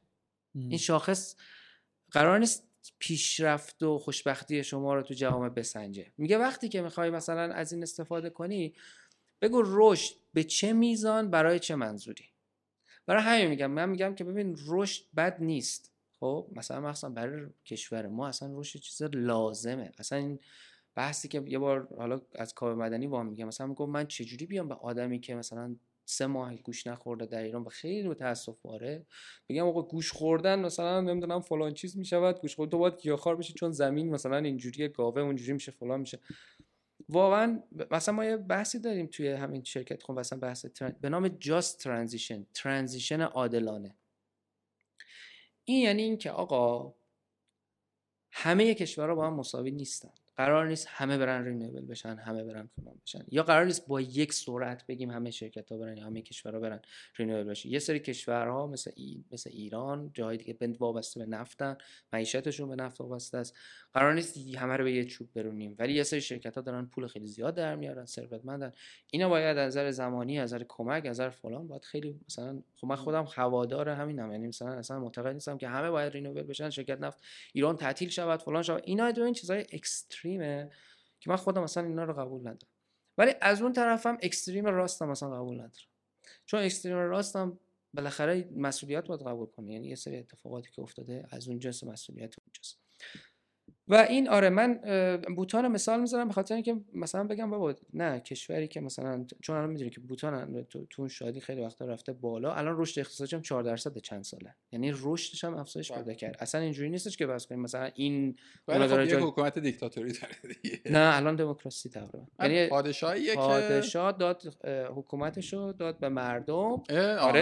اصلا تظاهرات مردم گفتن چرا تا دی چند سال پیش پسر گفت آقا مثلا گفتن چرا تظاهرات؟ خودت باید حکومت کنی مثلا پادشاه باشه. آره اصلا یه یه کلیپ هست از یه کلیپ از بوتان هست یه چیز یه سه دقیقه حالا بعد میفرستم دوستان رو ببینن همینو توضیح میده که اصلا اینجا اومد گفت من بعد مقدرت رو بدم به شما فرد دچار فساد میشه استبداد میشه. ببین یه نکته دیگه هم حالا امیدوارم که این برداشت ایجاد نشده باشه که کتاب کلنگره و برای کشور هاست و نگاه کلگرایانه داره. نه نه نه نگاه کلگرایانه هم دارد. یعنی قشنگ اومده استپ با استپ کردیم یا اول اصلا همه چی رو کن خودتو توی منفرد. چیکار کن؟ چیکار کنی که اون بهروزی رو داشته باشی؟ بعد تو سطح شرکت و کسب و کار یعنی حتی شرکت هم نه یعنی کسب و کار یه business یه مغازه مثلا دکه فلافل فروشی هم حتی مثلا مدل شاید واقعا روش بشینه و بعد و بعد میره, بعد میره کشور. اون مثال ببخشید تو این مثال جالبی که می‌زنه از خودش که میگه من اون مؤسسه آمریکا واشنگتن سان فرانسیسکو می‌خواستم برم و نرفتم چون نشستیم ارزیابی زندگی خودمون رو کردیم و دیدیم که مثلا این بهروزی ما رو بالاتر یا پایین تر میاره اون به نظرم مخصوصا برای کسایی که می‌خوان مهاجرت کنن برای خود من مهاجرت من از این مدل استفاده کردم. یه نکته ای داره بهروز این کتاب دو, دو تا ویژگی داره به نظر من. ما یه کتابی ترجمه کردیم پارسال پیرارس پارسال بود به اسم مسیر طراحی مسیر شغلی. خب اون ویژگی واقعا ویژگی کمیابی بود که به تو مدل ارائه می‌کنه. یعنی ببین ما یه عالمه کتاب داریم میان توش روضه می‌خونن توضیح میدن حرف می‌زنن به عاریه می‌گیرن concept های رو جای مختلف و یه ملغمه ای می‌سازن و چیزی ده... چیزی تهش دست تو رو نمی‌گیره. تو فقط یه چیزا رو یه کلاژ انگار. من اقتصاد شادکامی رو میگم نقدایی شاید به مدله داشته باشم ولی دو تا ویژگی داره که کمیابه. همچون اون کتابی که ما کار کردیم. یکی اینکه یه مدل داره. anyway مدل سر داره وسط داره ته داره منطق داره چارچوب structure داره. پاش رو فلسفه زمینه. داره. فلسفه, داره. آفرین. فلسفه داره. آره. توصیف بهتری. این این خیلی به نظر من کمک می‌کنه که حالا من بیام خب اینو custom کنم اونطور که خودم می‌خوام. یعنی بگم که ببین من مثلا توی این پنج تا مثلا پایه X ش برای من کار نمی‌کنه و توی مدل جای این رو گذاشته. اینجوری نیست که آقا همینه و غیر تو اصلا باید کاستومش کنی. یه نکته نکته دومش که نمی‌دونم نظر خودت چیه. کتاب مدام من مخاطب و هی سیخونک می‌زنه با سوال. یک عالمه فکر کنم مثلا به شماری مثلا 80 تا سوال فقط تو این کتابه. بدون پاسخ ها یعنی این رو پیشنهاد می‌کنه که آقای خواننده خانم خوان این سوال رو خودت بپرس و به فراخور پاسخش حالا توی این مدل پاسخت رو بذار آره، من آره. فکر می‌کنم و سوالای هوشمندانه ای هم داره. سوالای هوشمندانه داره خیلی خیلی. ببین یکی از چیزهایی که دیدی فقط نقد نکردم نه. نه اتفاقا خیلی برای من که اصلا کلا به نظر من که ننوشتم اول من خودم نقد دارم دوم ولی به نظرم اصلا باید ما نقد شروع کنیم و بدون نقد نمیشه. ببین یه چیزی که حالا برای خود من تو زندگی شخصیم بهت بگم مثلا مهاجرت اروپا من خب خیلی اروپا مثلا اروپای غربی مثلا هلند و آلمان اینا رو نمیشناختم که چطوریه. ببین کلا concept اروپا با concept یه جایی مثل استرالیا مثل کانادا مثل آمریکا تا اونجا که من فهمیدم ارتباط داشتم با دوستانی که رفتن با مثلا همکارا اینا یه مقداری فرق می‌کنه. از جنس همین capitalist ی و غیر کپیتالیستی بودن یعنی مراقبت محورتر بودن حالا ما اسمش بزنیم چپی یا هر چیزی که می‌خوایم بگیم. ببین این مدل چجوری کمک می‌کنه؟ شما وقتی که میری می‌بینی مثلا اون شاخص مالیت خیلی بالاست. مثلا خودم پولداری می‌خوای بشی آدم موفقی می‌خوای بشی می‌خوای بیزینس بزرگ را بندازی یه شرکت بزرگ را بندازی. این بهت کمک می‌کنه که مثلا بدونی آقا ارزش چیه و کجا باید بری زندگی کنی؟ ببین زندگی مثلا در کسی برای کسی که میگم مهاجر چون خیلی از من می‌پرسن. کسی که می‌خواد مثلا پولدار بشه اصلا نباید بره اروپای غربی چون انقدر مالیات بالاست. تو رو اجازه نمیدن درست کنی. و خیلی خودش مثال دارن. میگن بیل گیتس می‌خوای بشی برو آمریکا. خب کسی که خیلی ها مثلا شرکت مقصد می‌زنن آلمان و میان به بروکراسی می‌خورن نمی‌تونن راحت شرکت ثبت کنن و و و, و. یا مثلا یه جای دیگه. این به نظرم کمک می‌کنه به می‌خوای کسب و کار را بندازی مهاجرت کنی یا اصلا در ایران می‌خوای را بندازی فرق نمی‌کنه. می‌خوای از یک شهر حتی تو ایران بری یه شهر که مثالش همینه. می‌خوای از مشهد بیای تهران. می‌خوای از تهران بری شمال. خیلی وقتا دیدی آدم هم مثلا میگن بریم اینجا. می‌خوای من از اینجا بریم اونجا. برای هر کدوم از اینا این پرسیدن این سواله که آقا ارزش من چیه و کدوم که از این پنج تا بر مثلا امکانات زیرساختی برای من مهمه یا پول در آوردن؟ اون بیلته همون زیرساختی دیگه. پس برم یه کشور منظم مرتب فلان اینا که مالیات می‌گیره به من زیرساخت میده. منم public transportation استفاده می‌کنم دوچرخه دارم فلان دارم و فلان. همینم برای من بسه. یک حقوق کافی هم داشته باشم که نگران آیندهم نداشتم نمی‌خوام من پولدار بشم. این یک چیزیه که از این مدل در میاد. یه وقتی میگه نه آقا من روابط برام مهمه. من چون آدم مثلا اجتماعی ام می‌خوام یه جایی برم که کلی مثلا آدم پیدا کنم. ایرانی اصلا زیاد بشه اصلا خانواده‌ام باشن. یا اگه آدم اجتماعی اصلا مهاجرت نکنم. این خیلی از من سوال میشه. آقا من خیلی وابستگی به خانواده دارم دوست دارم فلان. مثلا میگم به مهاجرت فکر کنم. چون مهاجرت می‌کنه خیلی برای چیز بدی باشه. چون اگر اون ارزش اصلی زندگیته مثلا میگه آقا این 5 تا دیگه برام اون استفاده سرمایه اجتماعی بر من مهمه تو مهمترین سرمایت مثلا در ایران سرمایه اجتماعی که داری. اگر آدم برونگرایی ممکنه در سالهای متوالی بتونی سرمایه اجتماعی ولی پوستت کند نمیشه بدون که پوستت کند نمیشه چون مثلا خیلی مشکلات پیش میاد خیلی نمی‌تونی روابط درست برقرار کنی. کانسپت هایی که آدم های خارجی صحبت می‌کنن متفاوته. تو گفتگو مشترک نمی‌تونی نمی‌تونی درد تو بگی نمی‌تونی نمی‌دونم چیزا بگی. می‌دونی اینا یه چیزایی که به نظرم از اون چیز فردی در و این به من خیلی کمک کرد. یعنی همیشه ز... تو حتی اون انتخابی که گفتم بین مثلا بلژیک و بالا و پایین تره. اون یه دونه باز این بود که آقا من می‌دونم مثلا من چی منو خوشحال می‌کنه؟ اینی که من بدونم آقا مثلا سرمایه محیط زیستیم و مثلا فرض کن سرمایه زیر ساختیم مثلا خوبه. من مثلا عاشق مثلا طبیعت هلندم عاشق نظم هلندم نظم خیلی دوست دارم فلانم. و بعد میگم که آقا مشکل نداره من دارم مثلا مالیات میدم مالیات خیلی زیادی هم مثلا دارم میدم. مثلا چیزی از حقوقم نمیمونم که همه میگن. ولی در عوضش دارم از امکانات دولت استفاده در عوضش اگر تو سختی بیفتم می‌دونم که یه موقع بیمه دارم. این چیزایی که باز تو این کتاب میگه بعضی موقع که مثلا اینا بیمه می‌کردن آدما چیکار می‌کردن چیکار این به نظرم آره همونش گفتی یه سوالای وحشتناکی مطرح می‌کنه.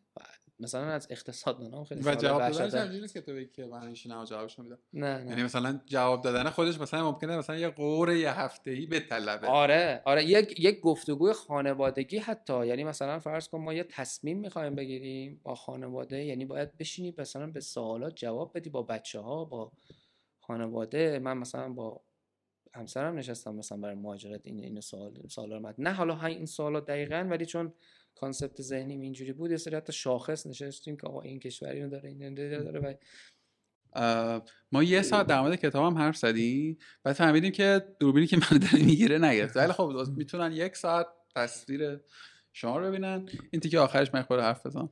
در تصویر باشه خدمتت که کجاشو گفتی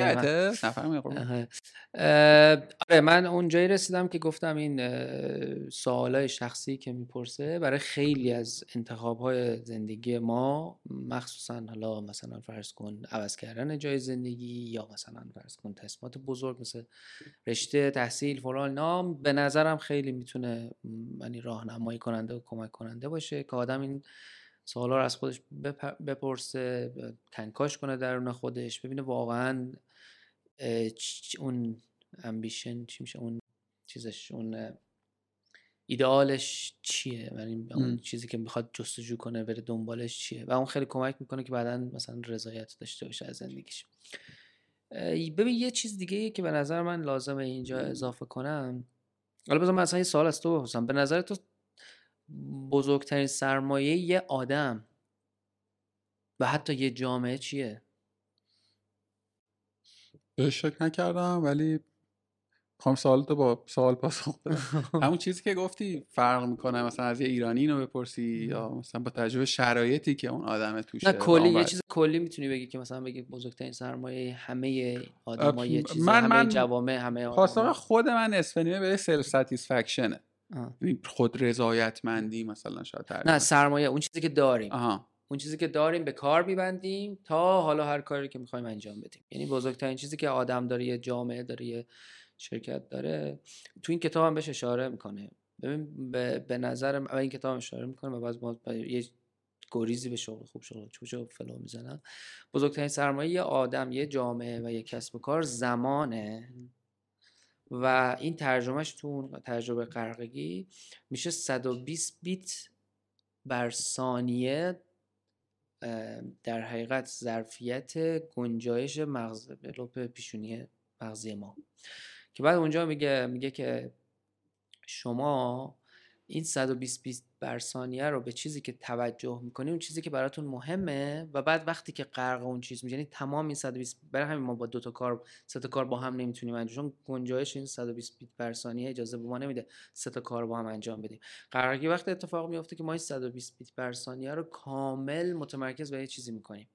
برای همین دیگه گذشته و آینده حذف میشه نگرانی ها حذف میشه. خودت حذف میشی توی اون کاری که داری انجام میدی زمان حذف میشه یه هم می‌بینی سه ساعت گذشته تو ده دقیقه مثلا حس نکردی گذر زمانو.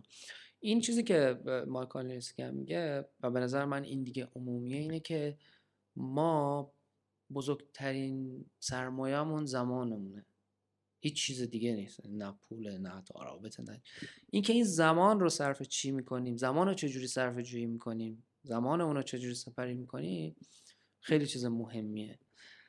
و تو حساب کن دیگه. حالا حساب کن ببین جوامع مختلف با چه مسائل و شبه مسائل و درگیری های ذهنی و چه و چه چجوری ظرفیت ذهنی و اون زمان شرفندان یا زمان فردی رو ما آزاد می‌کنیم یا چجوری اونا رو اون رو صرف می‌کنیم و اون در حقیقت صرف زمانه ما رو به یک جایی میرسونه که می‌تونیم بگیم مثلا فرض کنیم این جامعه effective ه یا مثلا آدماش دارن در جهتی حرکت می‌کنن که علاقه دارن یا آزادن در جهتی حرکت کنن. انقدر زمان اون ظرفیت ذهنشون آزاده که می‌تونن در حقیقت اصطلاحا اون flourishing شکوفایی رو در خودشون ایجاد کنن.